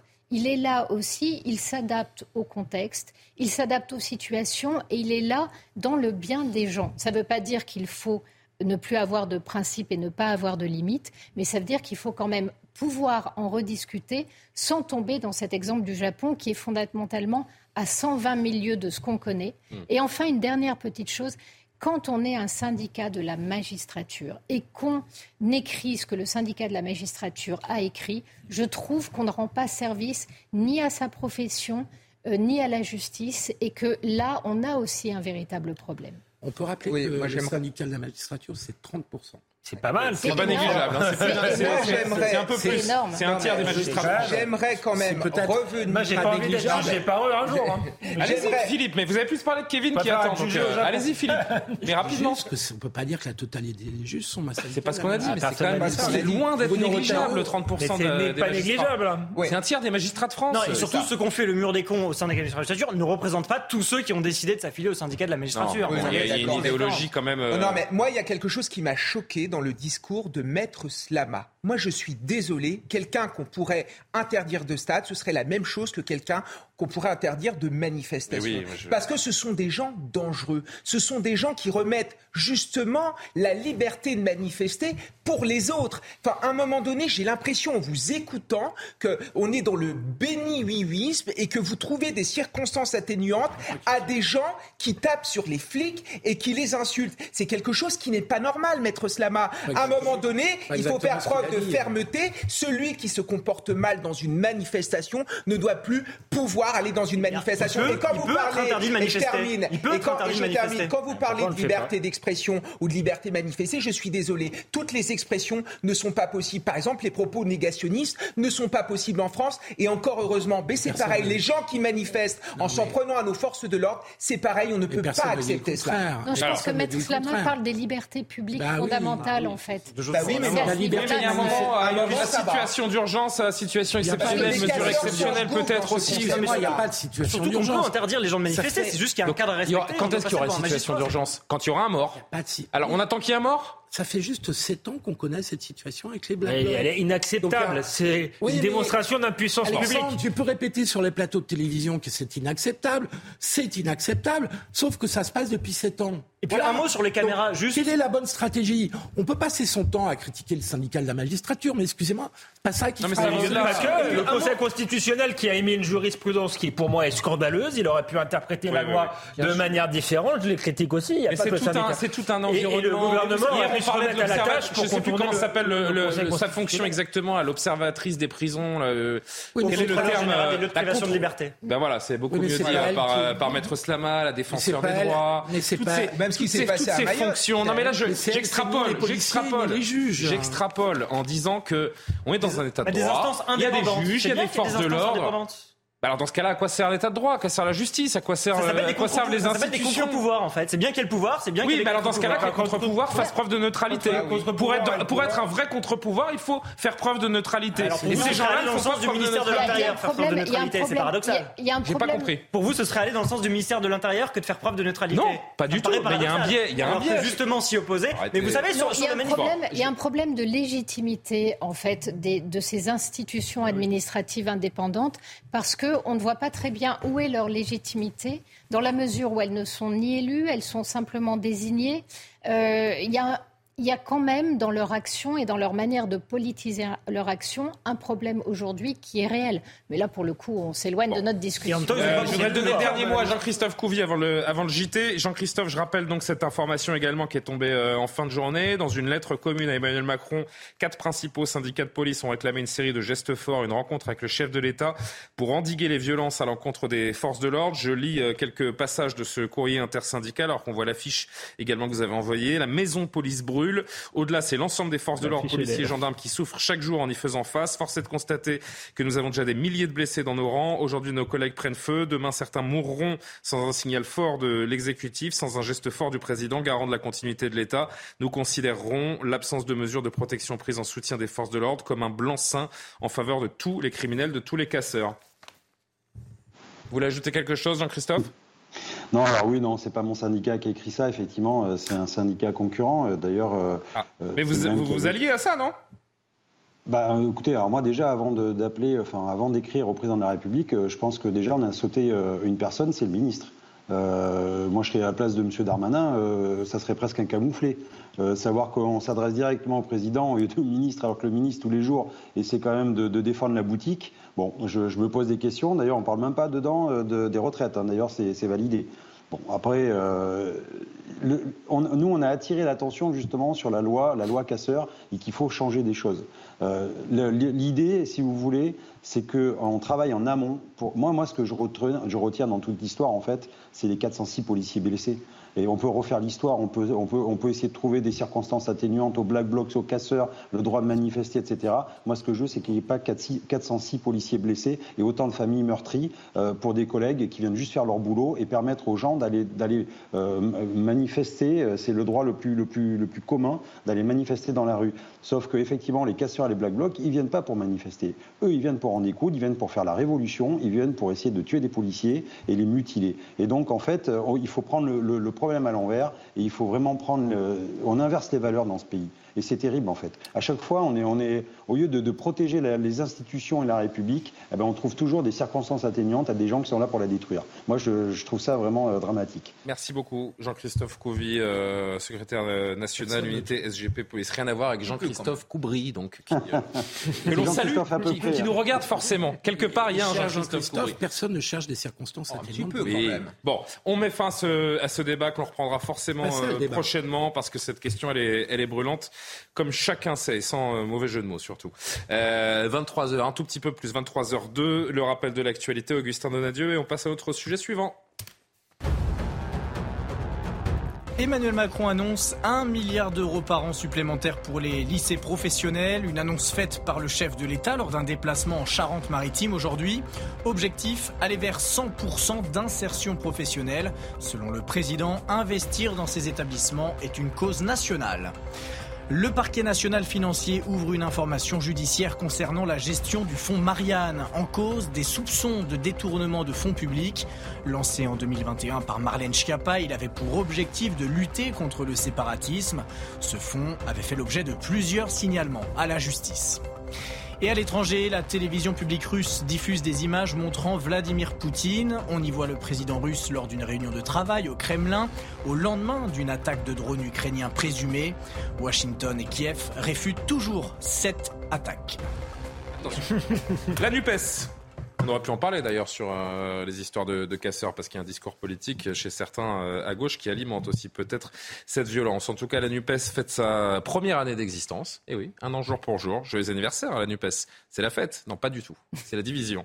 Elle a ouvert cette semaine ses réflexions sur un acte 2 censé emmener donc cette alliance jusqu'aux prochaines échéances électorales. Mais les réflexions sur la composition d'une liste commune, notamment pour les européennes de 2024, commencent bien à diviser. Les communistes se montrent plus critiques que jamais sur le bien fondé de cette NUPES. Vincent Fernandez nous en dit un petit peu plus.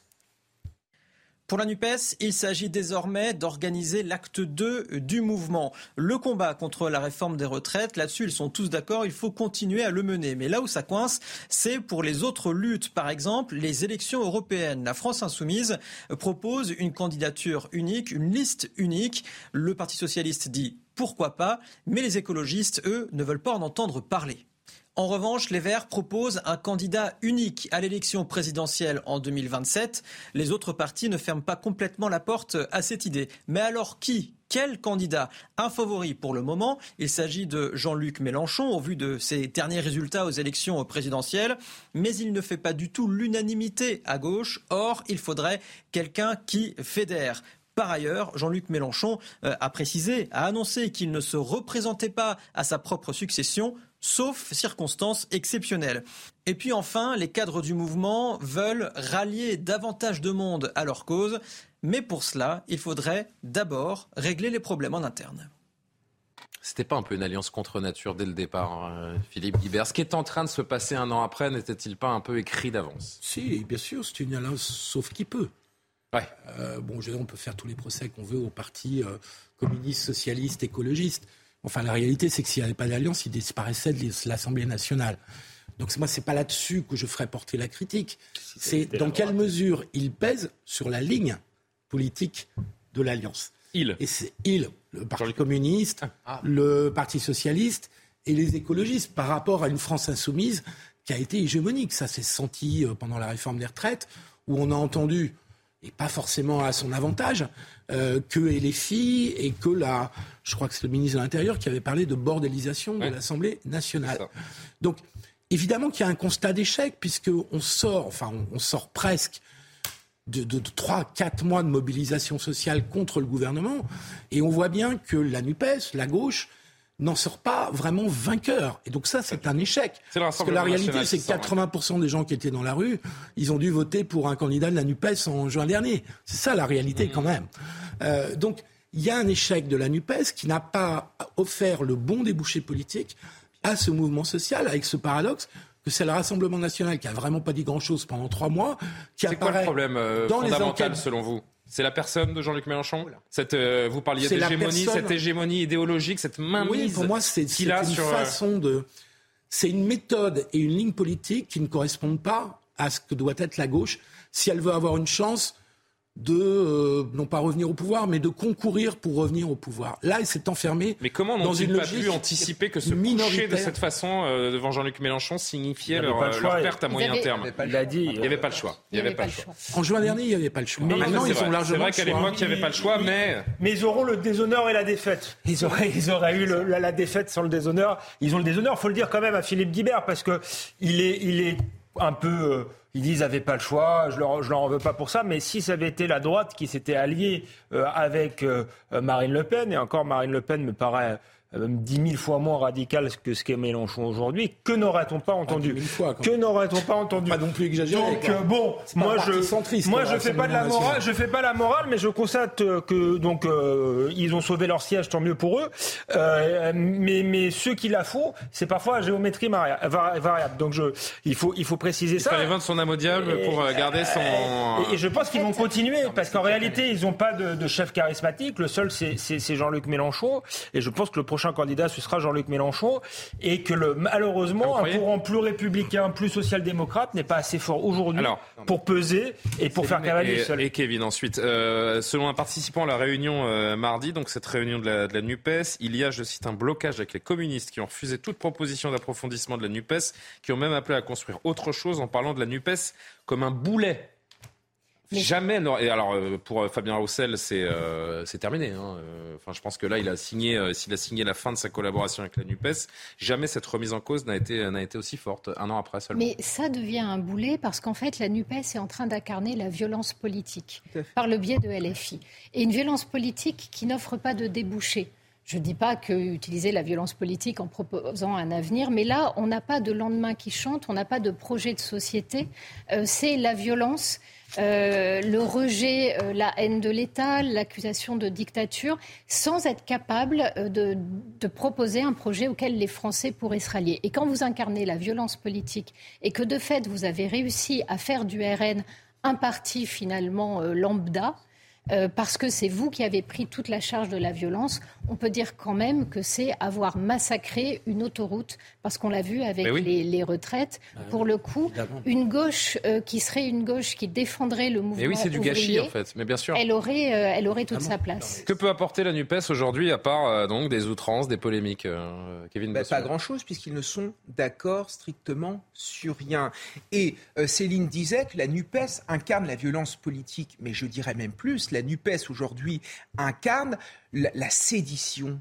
À partir... Mais oui, la sédition, quand vous avez... Non, mais moi, ça me fait pas rire. Il y a des mots, le premier maître Jean-Luc Mélenchon, qui sont quand même... Philippe, c'est très grave. Est-ce que je peux m'exprimer? Merci. Non, mais c'est très grave ce qui est en train de se passer. Et votre rire...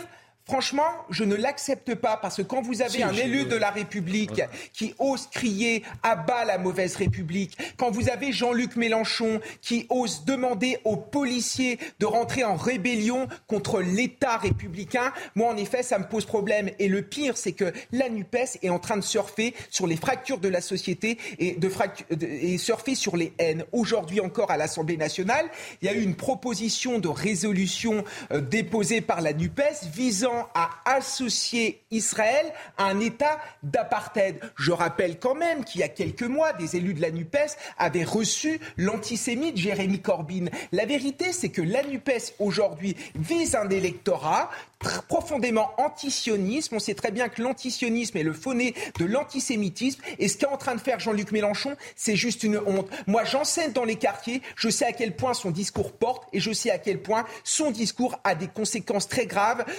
de ce que pensent certaines personnes vis-à-vis des Juifs. Encore un ou deux mots, juste Dylan Slama. Je veux bien quand même répondre d'un mot. D'abord, juste un mot avec Maître Slama, et je reviens vers vous évidemment, Philippe. Il a appelé quand même à l'insurrection contre la Ve République dans cette prise de parole du 1er mai. Il a harangué la foule en disant « prenez le pouvoir ». Il a demandé quelques jours plus tôt, il a demandé aux forces de l'ordre de se rebeller. Je veux bien qu'on rigole en parlant de sédition, mais il va falloir me donner la définition dans ce cas-là de ce que ça veut dire, tout cela. Est-ce que, et là c'est à l'avocat, en tout cas au juriste que je m'adresse, est-ce qu'au bout d'un moment ça peut pas devenir une atteinte à la sûreté de l'État, quoi? N'importe qui d'autre qui dirait ça serait attaqué en justice. Non, écoutez, non, c'est un opposant frontal, radical. Moi j'ai le souvenir, alors parce que je l'ai appris, pas parce que j'étais né à l'époque, mais de François Mitterrand qui avait écrit un livre contre De Gaulle qui s'appelait Le coup d'État permanent, qui était aussi extrêmement violent et virulent à l'encontre du général De Gaulle qui était président légitime, légal de la Ve République. Il est dans son rôle d'opposant non seulement à Emmanuel Macron, mais opposant à la Ve République. Si vous voulez, moi je pense qu'ils ont... Est-ce qu'il n'y a pas une forme d'incitation à la violence ? Il y a une incitation effectivement à la mobilisation pour renverser la Ve République, ce qui est un projet politique là. On peut être d'accord ou pas. Et on peut renverser la République pacifiquement. La Ve République, c'est autre chose. La police tue, c'est un fait. La question c'est de savoir si elle le fait légitimement ou pas. La police, c'est un fait. La police a le droit de tuer.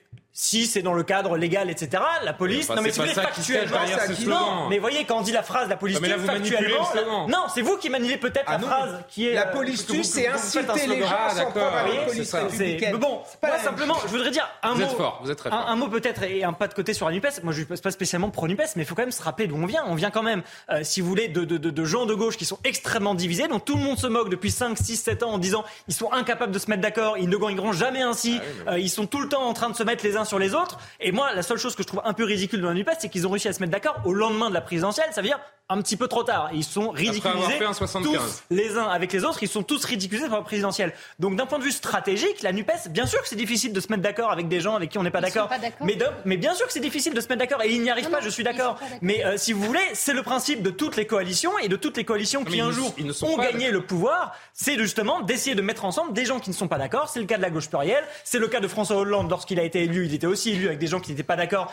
La synthèse, la fameuse synthèse dont on se moquait. Si vous voulez, la NUPES, c'est un renouvellement de la synthèse de François Hollande, des gens qui ne sont pas d'accord pour espérer une victoire politique. Alors, donc vous posez la question des débouchés politiques. Vous posez la question des débouchés politiques, c'est quand même une victoire politique un jour où ils pourront avoir un candidat commun. Et de ce point de vue-là, de leur point de vue stratégique, c'est seulement en étant unis par une NUPES avec laquelle vous êtes d'accord ou non qu'ils pourraient y arriver. Donc leur objectif pour l'instant... Mais la question n'est pas de savoir si les gens extérieurs à la NUPES sont d'accord avec elle ou pas, mais si ceux qui font la NUPES ont des valeurs communes. Tout ça, c'est du blabla. En fait, on s'est déjà alliés sans être d'accord. La manière dont on arrivait à s'allier, c'était de faire au moins un minimum, un programme commun. On avait un discours partagé. Là, aujourd'hui, c'est une alliance purement électorale. Le but du jeu, c'est de ne pas finir à poil. La réalité, c'est quand même que le bloc de gauche fait des scores extrêmement bas, faibles, dans une période qui pourrait malgré tout leur convenir, et qu'ils ne font même pas semblant de se mettre d'accord. Dans les sondages. Donc on est vraiment dans, j'allais dire, c'est garder ses sièges, garder ses mandats, garder un peu d'argent, parce qu'il faut bien que le parti vive, mais c'est tout, il n'y a rien d'autre. Philippe Guibert, vous allez avoir le dernier mot sur ce sujet. Je voudrais juste qu'on entende un petit extrait de Jean-Luc Mélenchon il y a un an, au moment où cette NUPES naissait. Il promettait de ne pas en être le chef. Ça m'a beaucoup amusé de voir qu'il paraît que je suis devenu le chef. Mais qui vous a dit que j'ai envie d'être le chef ? C'est quand même incroyable une histoire pareille. Non, ça ne se passe plus comme ça. Nous sommes au XXIe siècle. Nous sommes des forces vivantes. C'est le collectif qui, d'une manière ou d'une autre, tranche, décide, produit, apporte, complète. Et il en sera ainsi. C'est pourquoi c'est une autre phase de l'histoire qui commence. Il vaut mieux en rire qu'en pleurer. Ouais, c'est un chef, Jean-Luc Mélenchon. Il aurait menti. C'est le seul aspect que je trouve bien, moi. Mais c'est un leader, il ne faut pas avoir honte. Bonapartiste, c'est leur principal atout, c'est d'avoir un chef avec son caractère. Mais là, ça fait rire, honnêtement. Bon. Oui, Philippe Guibert, dernier mot là-dessus. C'est la première fois que la gauche, depuis le XXe siècle, c'est la première fois que l'union de la gauche se fait à l'initiative du parti le plus radical, depuis le plus extrémiste. C'est vrai. Ça s'est toujours fait, l'union de la gauche, autour du Parti socialiste ou de ses ancêtres, voire du Parti radical socialiste il y a très longtemps.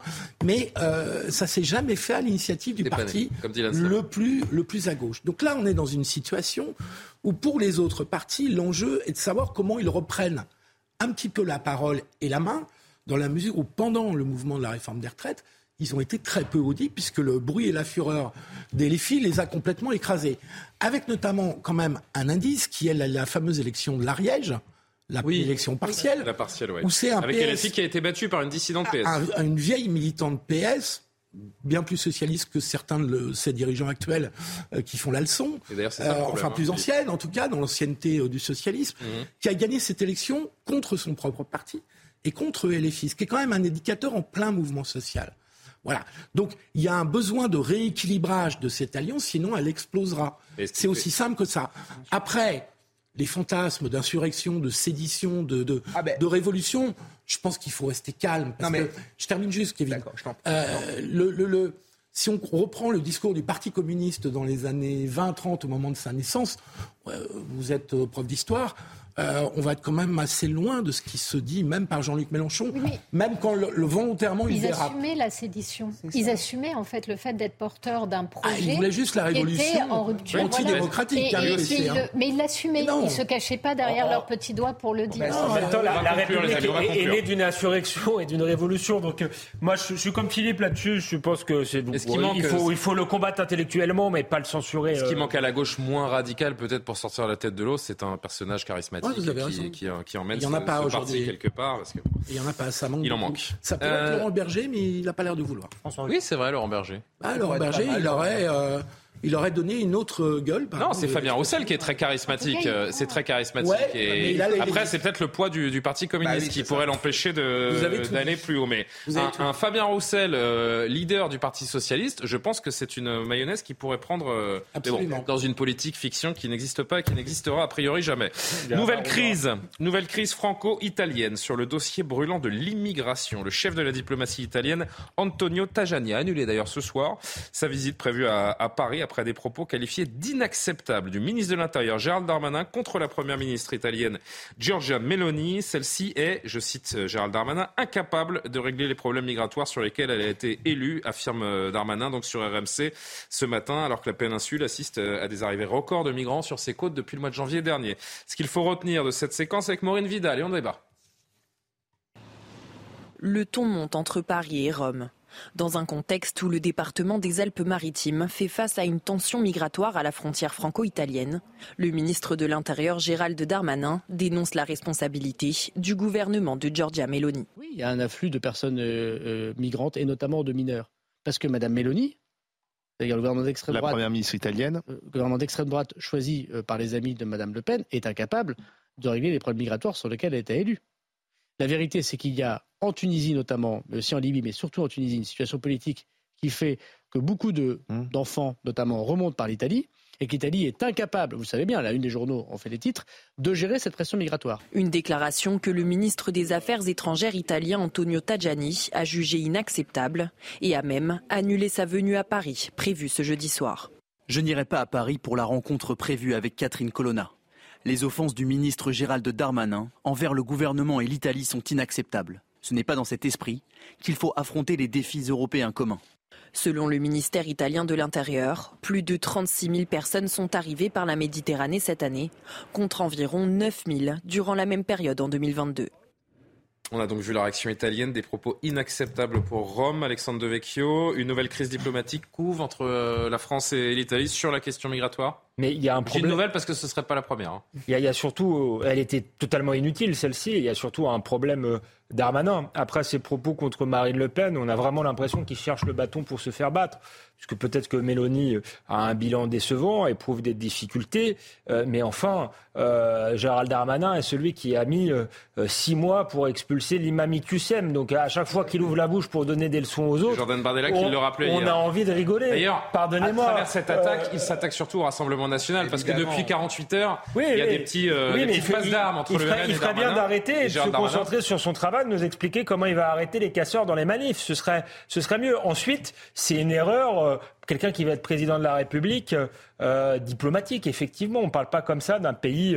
qui va être président de la République, pardon. Gérald Darmanin, il va être président de la République. Ah bon, il va essayer. D'abord, Premier ministre. Il veut, vous avez dit. J'ai entendu, il va. Quelqu'un qui va être Premier ministre ou qui veut être président de la République. On ne parle pas comme ça d'un voisin, d'un Européen, d'un allié. Et donc l'Italie a réagi tout à fait logiquement. La France doit des excuses à l'Italie ce soir ? Je crois, parce que c'est pas seulement le Giorgia Meloni qui l'a insulté. Le problème, c'est que Giorgia Meloni représente le peuple italien et l'Italie.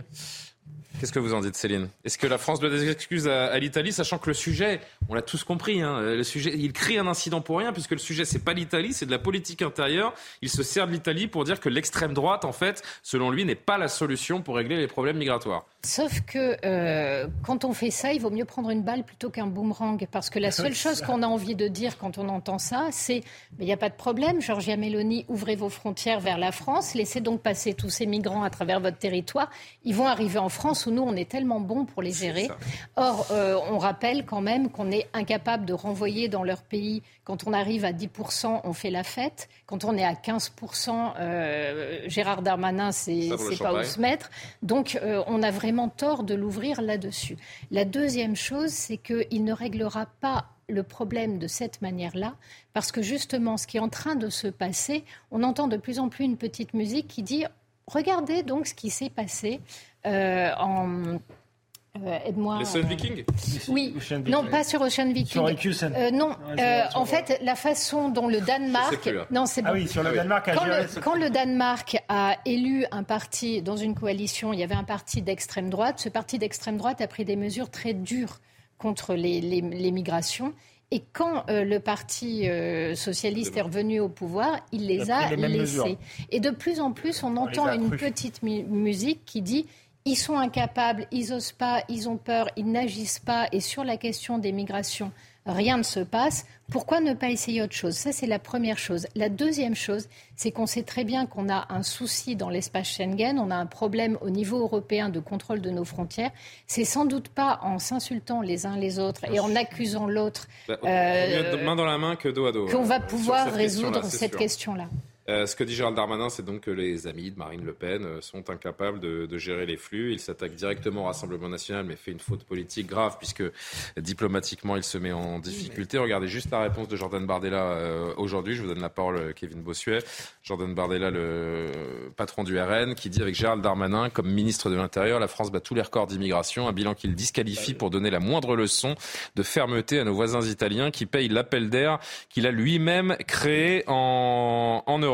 Une réaction Oui, Jordan Bardella a évidemment raison, mais ce qui est préoccupant, c'est qu'en Macronie, qu'est-ce qui se passe? C'est-à-dire qu'on utilise nos relations diplomatiques pour faire de la communication. Rappelez-vous, Monsieur Macron, qui avait quand même insulté les dirigeants hongrois et polonais en disant que c'était des cerveaux fous qui mentent à leur peuple. C'était quand même un propos qui était gravissime. Et on sent bien qu'ici, Gérald Darmanin est candidat au poste de Premier ministre. Il a déjà commencé par dire qu'il regrette de s'être opposé au mariage pour tous. Maintenant, il veut démontrer qu'il est celui qui s'opposera. Il reproche à Marine Le Pen d'aller dans le vent où les sondages l'amènent. C'est ça.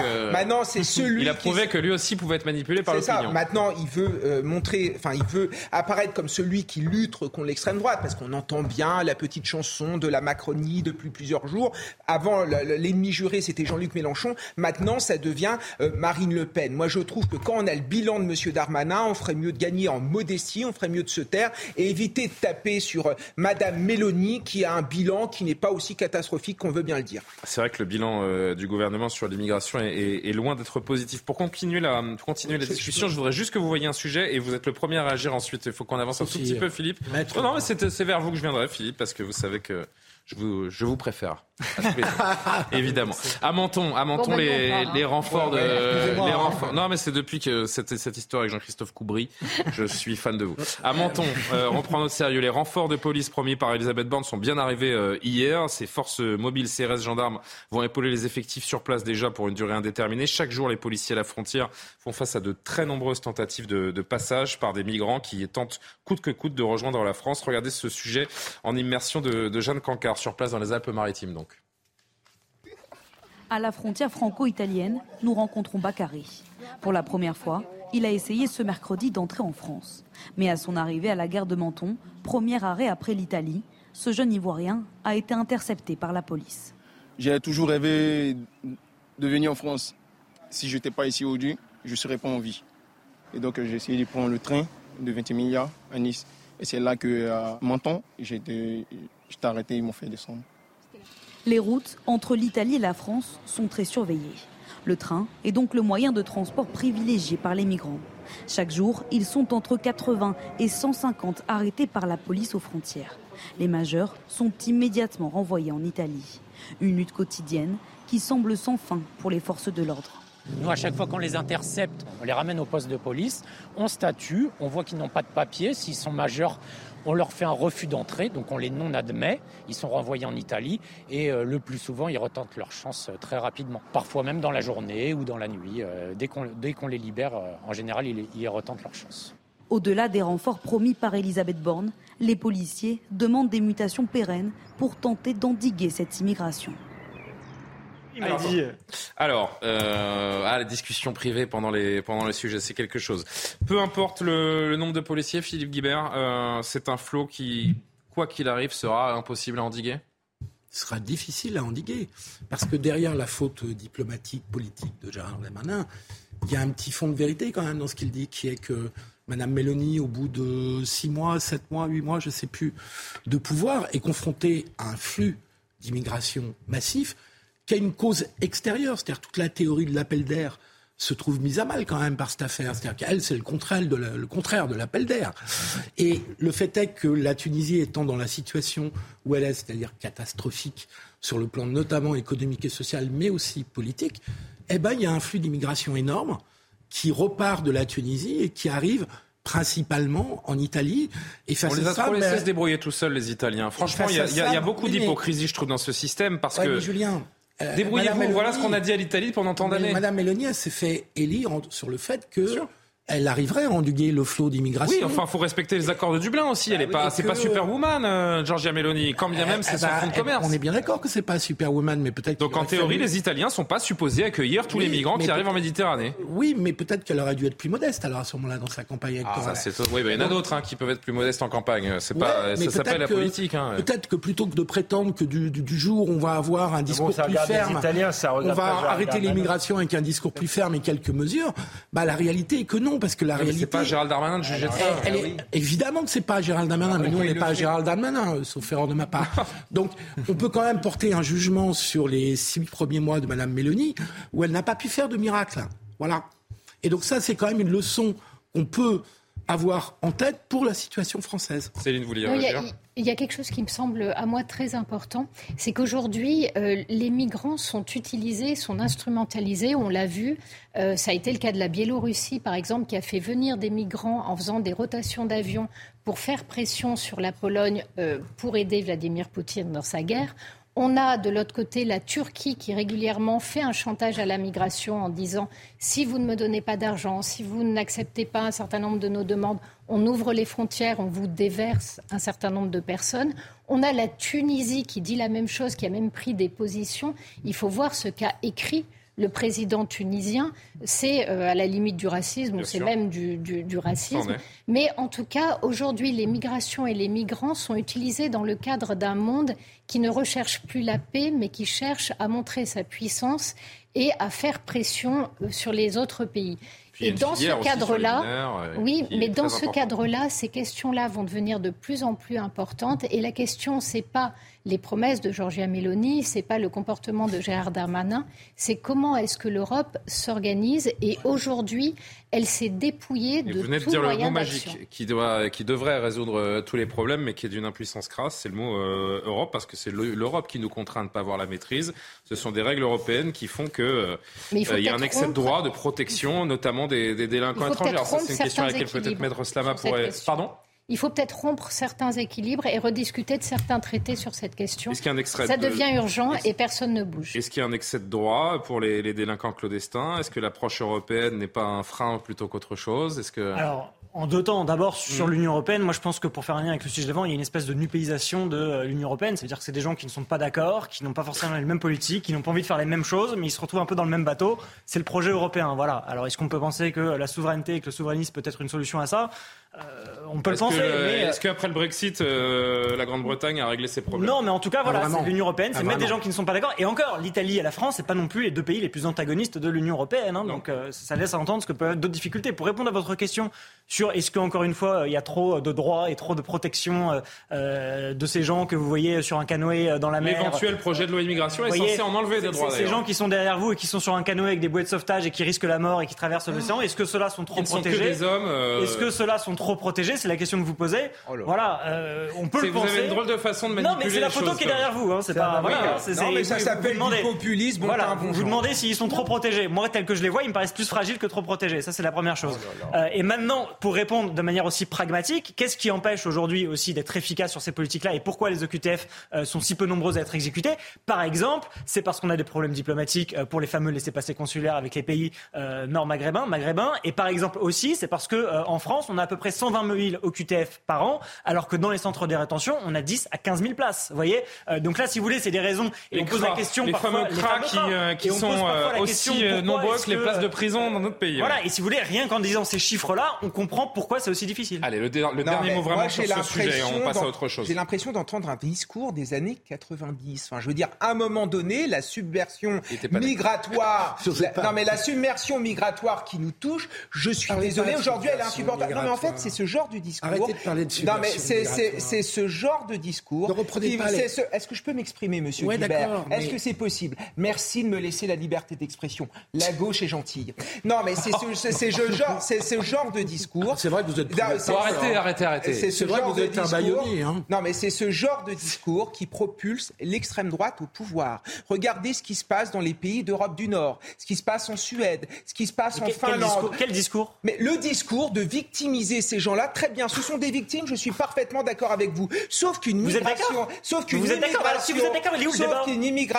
pas, si vous êtes d'accord, il est où le débat, en fait ? Et si vous nous dites que ce sont des... Non, mais vous êtes d'accord avec moi, ce sont des gens qui peuvent être manipulés par d'autres personnes. Mais il y a aussi... C'est tout ce que je dis. Mais c'est bien sûr. Mais il y a aussi des gens qui viennent commettre des actes de délinquance sur votre sol. Il y a un lien entre immigration et insécurité. Et aujourd'hui, ces migrations qui ne sont pas contrôlées créent un malaise identitaire, créent un malaise social. Il n'y a pas de contradiction entre ce que vous dites et ce que je dis. Il n'y a pas de contradiction. Il faut le dire parce que j'ai l'impression que vous êtes dans un discours qui ne prend plus aujourd'hui. Vous pensez dire dans les arrière-pensées, mais quand vous dites que c'est des victimes, je suis d'accord avec vous, on est tous les deux d'accord, c'est parfait. Oui, mais ceux qui reçoivent aussi sont aussi des victimes de ce genre de choses. Allez, Qu'est-ce que Alexandre ? Non, je les laisse. Je vais laisser. Le calme du chasseur. Le calme du chasseur. Allez, un autre thème, peut-être si tout aussi sérieux quand même, parce que c'est le fond de cette histoire qui peut nous intéresser. On est un mois et demi après une polémique qui peut paraître un peu dérisoire dans un premier temps, à savoir Gims, l'ancien maître Gims que chacun connaît évidemment, chanteur à succès. Il a trouvé un soutien en la personne de Ramaya dans une interview diffusée le 22 mars dernier. Vous vous souvenez peut-être que Gims avait repris une affirmation ancienne selon laquelle les Égyptiens disposaient dès l'Antiquité d'un système électrique grâce aux pyramides. Eh bien, Ramaya, l'ancienne secrétaire d'État, a pris la parole dans une vidéo qui fait près de 4 minutes, dont on vous diffuse un extrait, pour défendre l'artiste. Regardez. Je voudrais prendre ta défense. Non pas que tu en aies besoin, mais j'ai vu comment, depuis Paris, beaucoup se sont moqués de toi. J'ai vu aussi combien, avec quelle délectation certains ont contesté l'idée d'un leadership africain comme si c'était quelque chose d'aberrant. Rien que l'idée a pu en choquer certains. Je ne te défends pas parce que tu en as besoin, mais parce que je le fais pour nos enfants, pour qu'ils n'aient pas à raser les murs. Et qu'il marche la tête haute. Ce n'est peut-être pas la lettre de ce que tu as dit qui est important, mais l'esprit. En quoi c'est compliqué à comprendre. Il n'y avait peut-être pas d'électricité sur les pyramides, mais il y avait beaucoup mieux que cela. Alors Gims, tu méritais pas ce lynchage. Tu as juste voulu corriger une injustice, réparer les Africains dans leur dignité d'homme, et pour cela, je te salue volontiers. Alexandre Devecchio, pour commencer. Est-ce qu'elle ne va pas un petit peu loin, Madame Ramayed ? On ne peut pas juste, sans extrapoler, aller dans des considérations aussi profondes, juste souligner que ce qu'il a dit n'était pas juste, en fait, tout simplement. Je reviens d'Égypte. Je vous confirme que les pyramides, c'est très spectaculaire, et que les pharaons étaient une grande civilisation, mais qu'a priori, il n'y avait pas l'électricité. En plus, il parle d'il y a 50 000 ans, Gims, et a priori, il y a 50 000 ans, c'était plus Néandertal qu'autre chose. On pourrait en rire, mais ce que ça montre, c'est un processus de victimisation, parce qu'enfin, il n'a pas été lâché. Il a fait sourire, Maître Gims. Il a été énormément raillé sur les réseaux. On peut imaginer qu'il y a eu des commentaires désobligeants. C'était assez énorme. En même temps, chez Ramayad, ce qui me gêne un peu, elle a de la tendresse pour son continent d'origine, l'Afrique. Elle veut le défendre. Je trouve ça très bien. Mais c'est pas le sujet. Mais on a l'impression que derrière il y a toujours une accusation, parce que ce que sous-entend, c'est qu'on aurait été raciste, que les Français seraient racistes avec Maître Gims, et qu'ils seraient racistes à l'égard de l'Afrique et de l'Égypte juste parce qu'il rappelle qu'il n'y avait pas d'électricité à l'époque des pyramides. Donc il y a un ressentiment que je comprends pas pour quelqu'un qui a été qui est fille de diplomate sénégalais, on le rappelle, qui a été naturalisé français, qui a été fait ministre très jeune. La France l'a bien traité, Ramaya. Donc pourquoi ce ressentiment? Elle l'a bien rendu à la France. L'a bien rendu, je sais pas. Elle a pas un bilan éclatant, mais les Français l'aimaient. Elle a exercé des fonctions plutôt importantes. Pourquoi ce ressentiment-là? On a l'impression qu'elle est imprégnée de cette idéologie woke. Et depuis son voyage aux États-Unis, alors on peut se demander si c'est aussi des raisons de business, des raisons de carrière. Non, mais c'est imprégnée d'une culture dans laquelle elle est plongée depuis un petit moment. Et on regrette qu'elle ne soit pas davantage imprégnée d'universalisme français. À la question pourquoi elle le défend, ce que l'on remarque, c'est qu'elle défend sur le fond d'une connexion africaine, en fait. Il y a quelque chose d'identitaire, et c'est ça qui dit beaucoup de notre époque. En fait, elle prend quelque chose qui est absolument indéfendable, parce qu'à la fin, Gims a expliqué que les Égyptiens avaient l'électricité, c'est débile. Et elle va rebondir là-dessus en disant « mais pas du tout, frère, t'as pas voulu dire ça. Ce que tu as voulu dire, c'est que les Africains méritent leur dignité. » Mais pas du tout, le débat n'est pas là. Et une fois qu'elle a posé ça, elle peut dérouler à ce moment-là toute sa logique qui est de dire « en fait, on refuse à l'Afrique sa dignité, On refuse à l'Afrique d'avoir pu, à un moment donné, être une civilisation qui a beaucoup apporté autour d'elle. Et elle construit tout un discours de victimisation. Mais le but, c'est pas tant la victimisation que la mise en accusation de l'Occident, que la mise en accusation du blanc. Et il y a derrière ça une logique de haine communautaire qui est dramatique parce que, justement, ça renvoie tout le monde à la couleur de peau, ça renvoie tout le monde à ses origines et ça coupe toute notion de projet commun et toute notion de dépassement. Or, la citoyenneté, c'est ce dépassement en acte.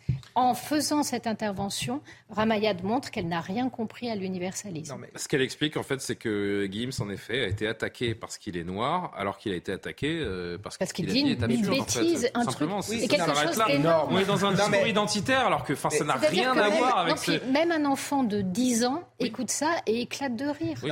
Donc on arrive à défendre l'indéfendable. Vous avez de plus en plus de jeunes qui pensent que la Terre est plate. Donc je suis pas sûr qu'ils arrivent à tout ça. Non, mais c'est triste, mais c'est vrai. Non, mais Julien, vous voyez ce qu'il y a de drôlatique. On reproche souvent à la droite ou à l'extrême droite de ramener des gens à leurs origines à leur origine ethnique ou à leur couleur de peau. Mais c'est exactement ce que fait Ramayad en disant qu'on s'est moqué de Maître Gibbs, non pas parce qu'il disait des bêtises, mais parce qu'il était noir. Je trouve ça très grave. En outre... En fait, la solidarité identitaire est plus importante que la vérité. C'est ça. Affaire. Et il y a quelque chose de plus grave quand même. C'est que cette idéologie se fait au détriment de la vérité historique. Quand Madame Yad raconte par exemple que Cléopâtre est une représentante de l'Afrique, certes, elle est née en Égypte, mais je rappelle quand même qu'un historien, Maurice Sartre, a montré que la mère de Cléopâtre était gréco-macédonienne. Quand elle dit que l'agriculture a été inventée en Afrique, c'est parfaitement faux, puisque l'agriculture a été inventée autour de 8000 avant Jésus-Christ en Mésopotamie. Et moi, en tant que professeur d'histoire, ça m'alerte, parce qu'il y a des jeunes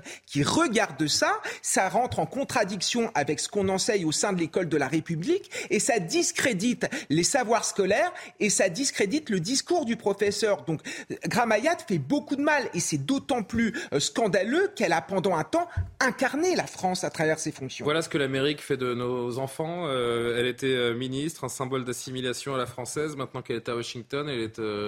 Un exemple de wokisme. Et pour le coup, je suis d'accord avec tout ce qui vient d'être dit, et surtout que ni l'un ni l'autre n'en sont à leur coup d'essai. Moi, je me rappelle de Ramayad il y a quelques semaines ou il y a quelques mois, qui avait dit que lorsqu'elle passait devant la statue de Colbert, devant l'Assemblée nationale, elle ressentait une micro-agression. Vous voyez, elle était déjà dans ce langage-là, effectivement venu d'outre-Atlantique. Et Maître Gims, c'est un peu pareil. Alors d'abord, justement, c'est plus Maître Gims parce que ça fait référence à l'esclavage. Non, alors je crois que ça fait référence à Dieu et que seul Dieu peut ça faire appeler Maître. Je crois que c'est pour ça qu'il a fait supprimer Maître. C'est ce que j'avais cru comprendre. On va arrêter de vous appeler Maître. Et c'est lui, il pourrait pas en tout cas.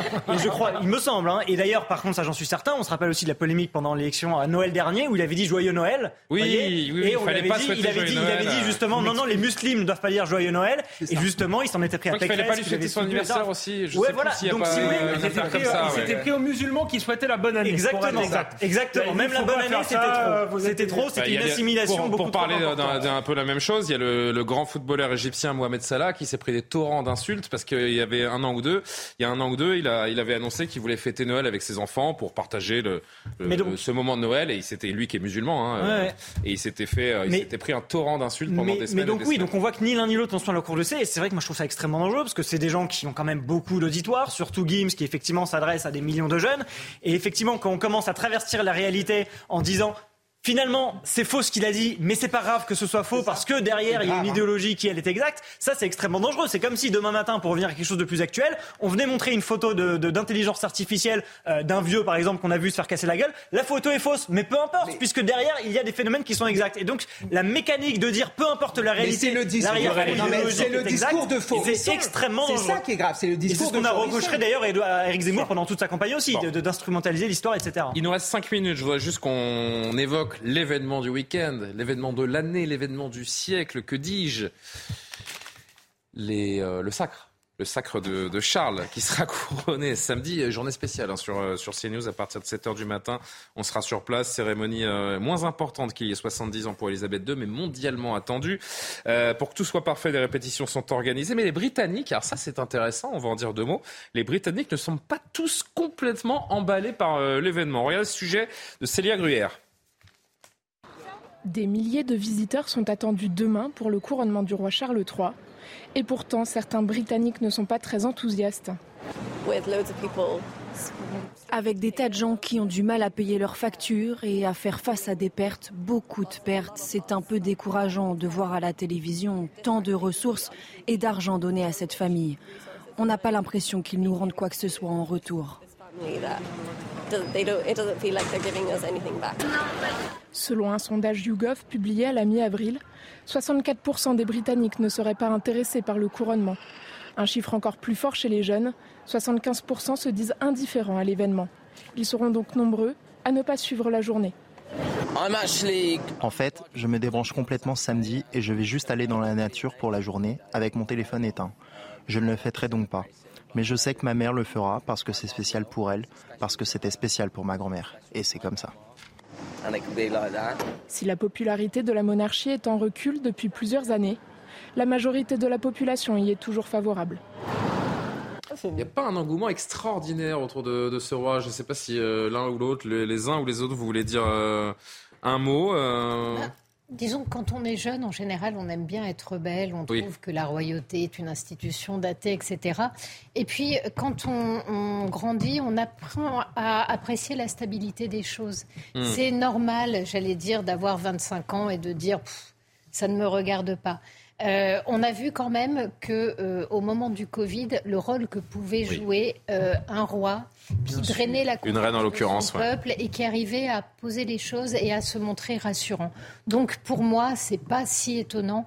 Et je pense malgré tout que la stabilité qu'incarne la royauté est aujourd'hui un atout pour l'Angleterre. On parle souvent, et on en a parlé même un peu dans cette émission, en filigrane, j'ai envie de dire, on parle souvent de faire nation. On ne sait pas vraiment faire, eux ils savent faire. Oui, c'est vrai, ils savent faire. En effet, la figure royale est quelque chose d'important, mais je vais peut-être vous surprendre. Moi, j'enseigne auprès de collégiens, ils sont fascinés par la monarchie britannique. Ah bon ? Ils sont fascinés par le roi britannique. Et là, on se rend compte que la France s'est construite autour de la figure royale et qu'on reste finalement très monarchique. Regardez ce que c'est que la Ve République. C'est bien un monarque républicain. Mais je crois que le général de Gaulle voulait le retour de la monarchie. Et les Français adorent la beauté quand ça brille, etc. Donc moi, je trouve que dans notre pays, justement, il y a comme ça une fascination pour la monarchie, et dès que vous passez à la télévision un reportage sur les rois ou les émissions de Stéphane Bern qui parlent de la monarchie, ça fait un succès vraiment. Oui, et l'un de mes cours qui a le plus de succès, c'est Louis XIV, le roi soleil. Les gamins sont fans. C'est vrai. Très bien. La monarchie incarne cette unité là où notre pouvoir politique n'est pas plus trop capable en tout cas de réunir de cette façon. Je pense que la comparaison n'est pas bonne. Je ne suis pas convaincu. Parce que d'abord la Grande-Bretagne... Qu'est-ce qui ne vous convainc pas ? Deux choses, sur la Grande-Bretagne et sur la France. La Grande-Bretagne est extrêmement divisée. Enfin, il faut se souvenir de ce qu'a été le Brexit. On parle de nos divisions politiques. Mais justement, on parle de nos divisions politiques qui sont parfois extrêmement violentes. On en parlait tout à l'heure. Mais enfin, la Grande-Bretagne, sur le Brexit, c'est déchiré. Oui, mais c'est le monarque qui, finit par quand même souder les Britanniques. On le souhaite à la Grande-Bretagne. Mais n'oubliez pas quand même qu'on... regardez lors du décès d'Elisabeth II, pardon, mais ce qu'on a vu, c'était du jamais vu. C'était exceptionnel. C'était magnifique. Mais en Irlande, comme en Écosse, il y a des mouvements, centrifuges. Ah non, c'est pas la petite bête. Et par ailleurs, pour la France vit de ses divisions. Et donc de vouloir une France qui soit consensuelle, ça n'arrivera jamais. C'est contraire à la tradition nationale.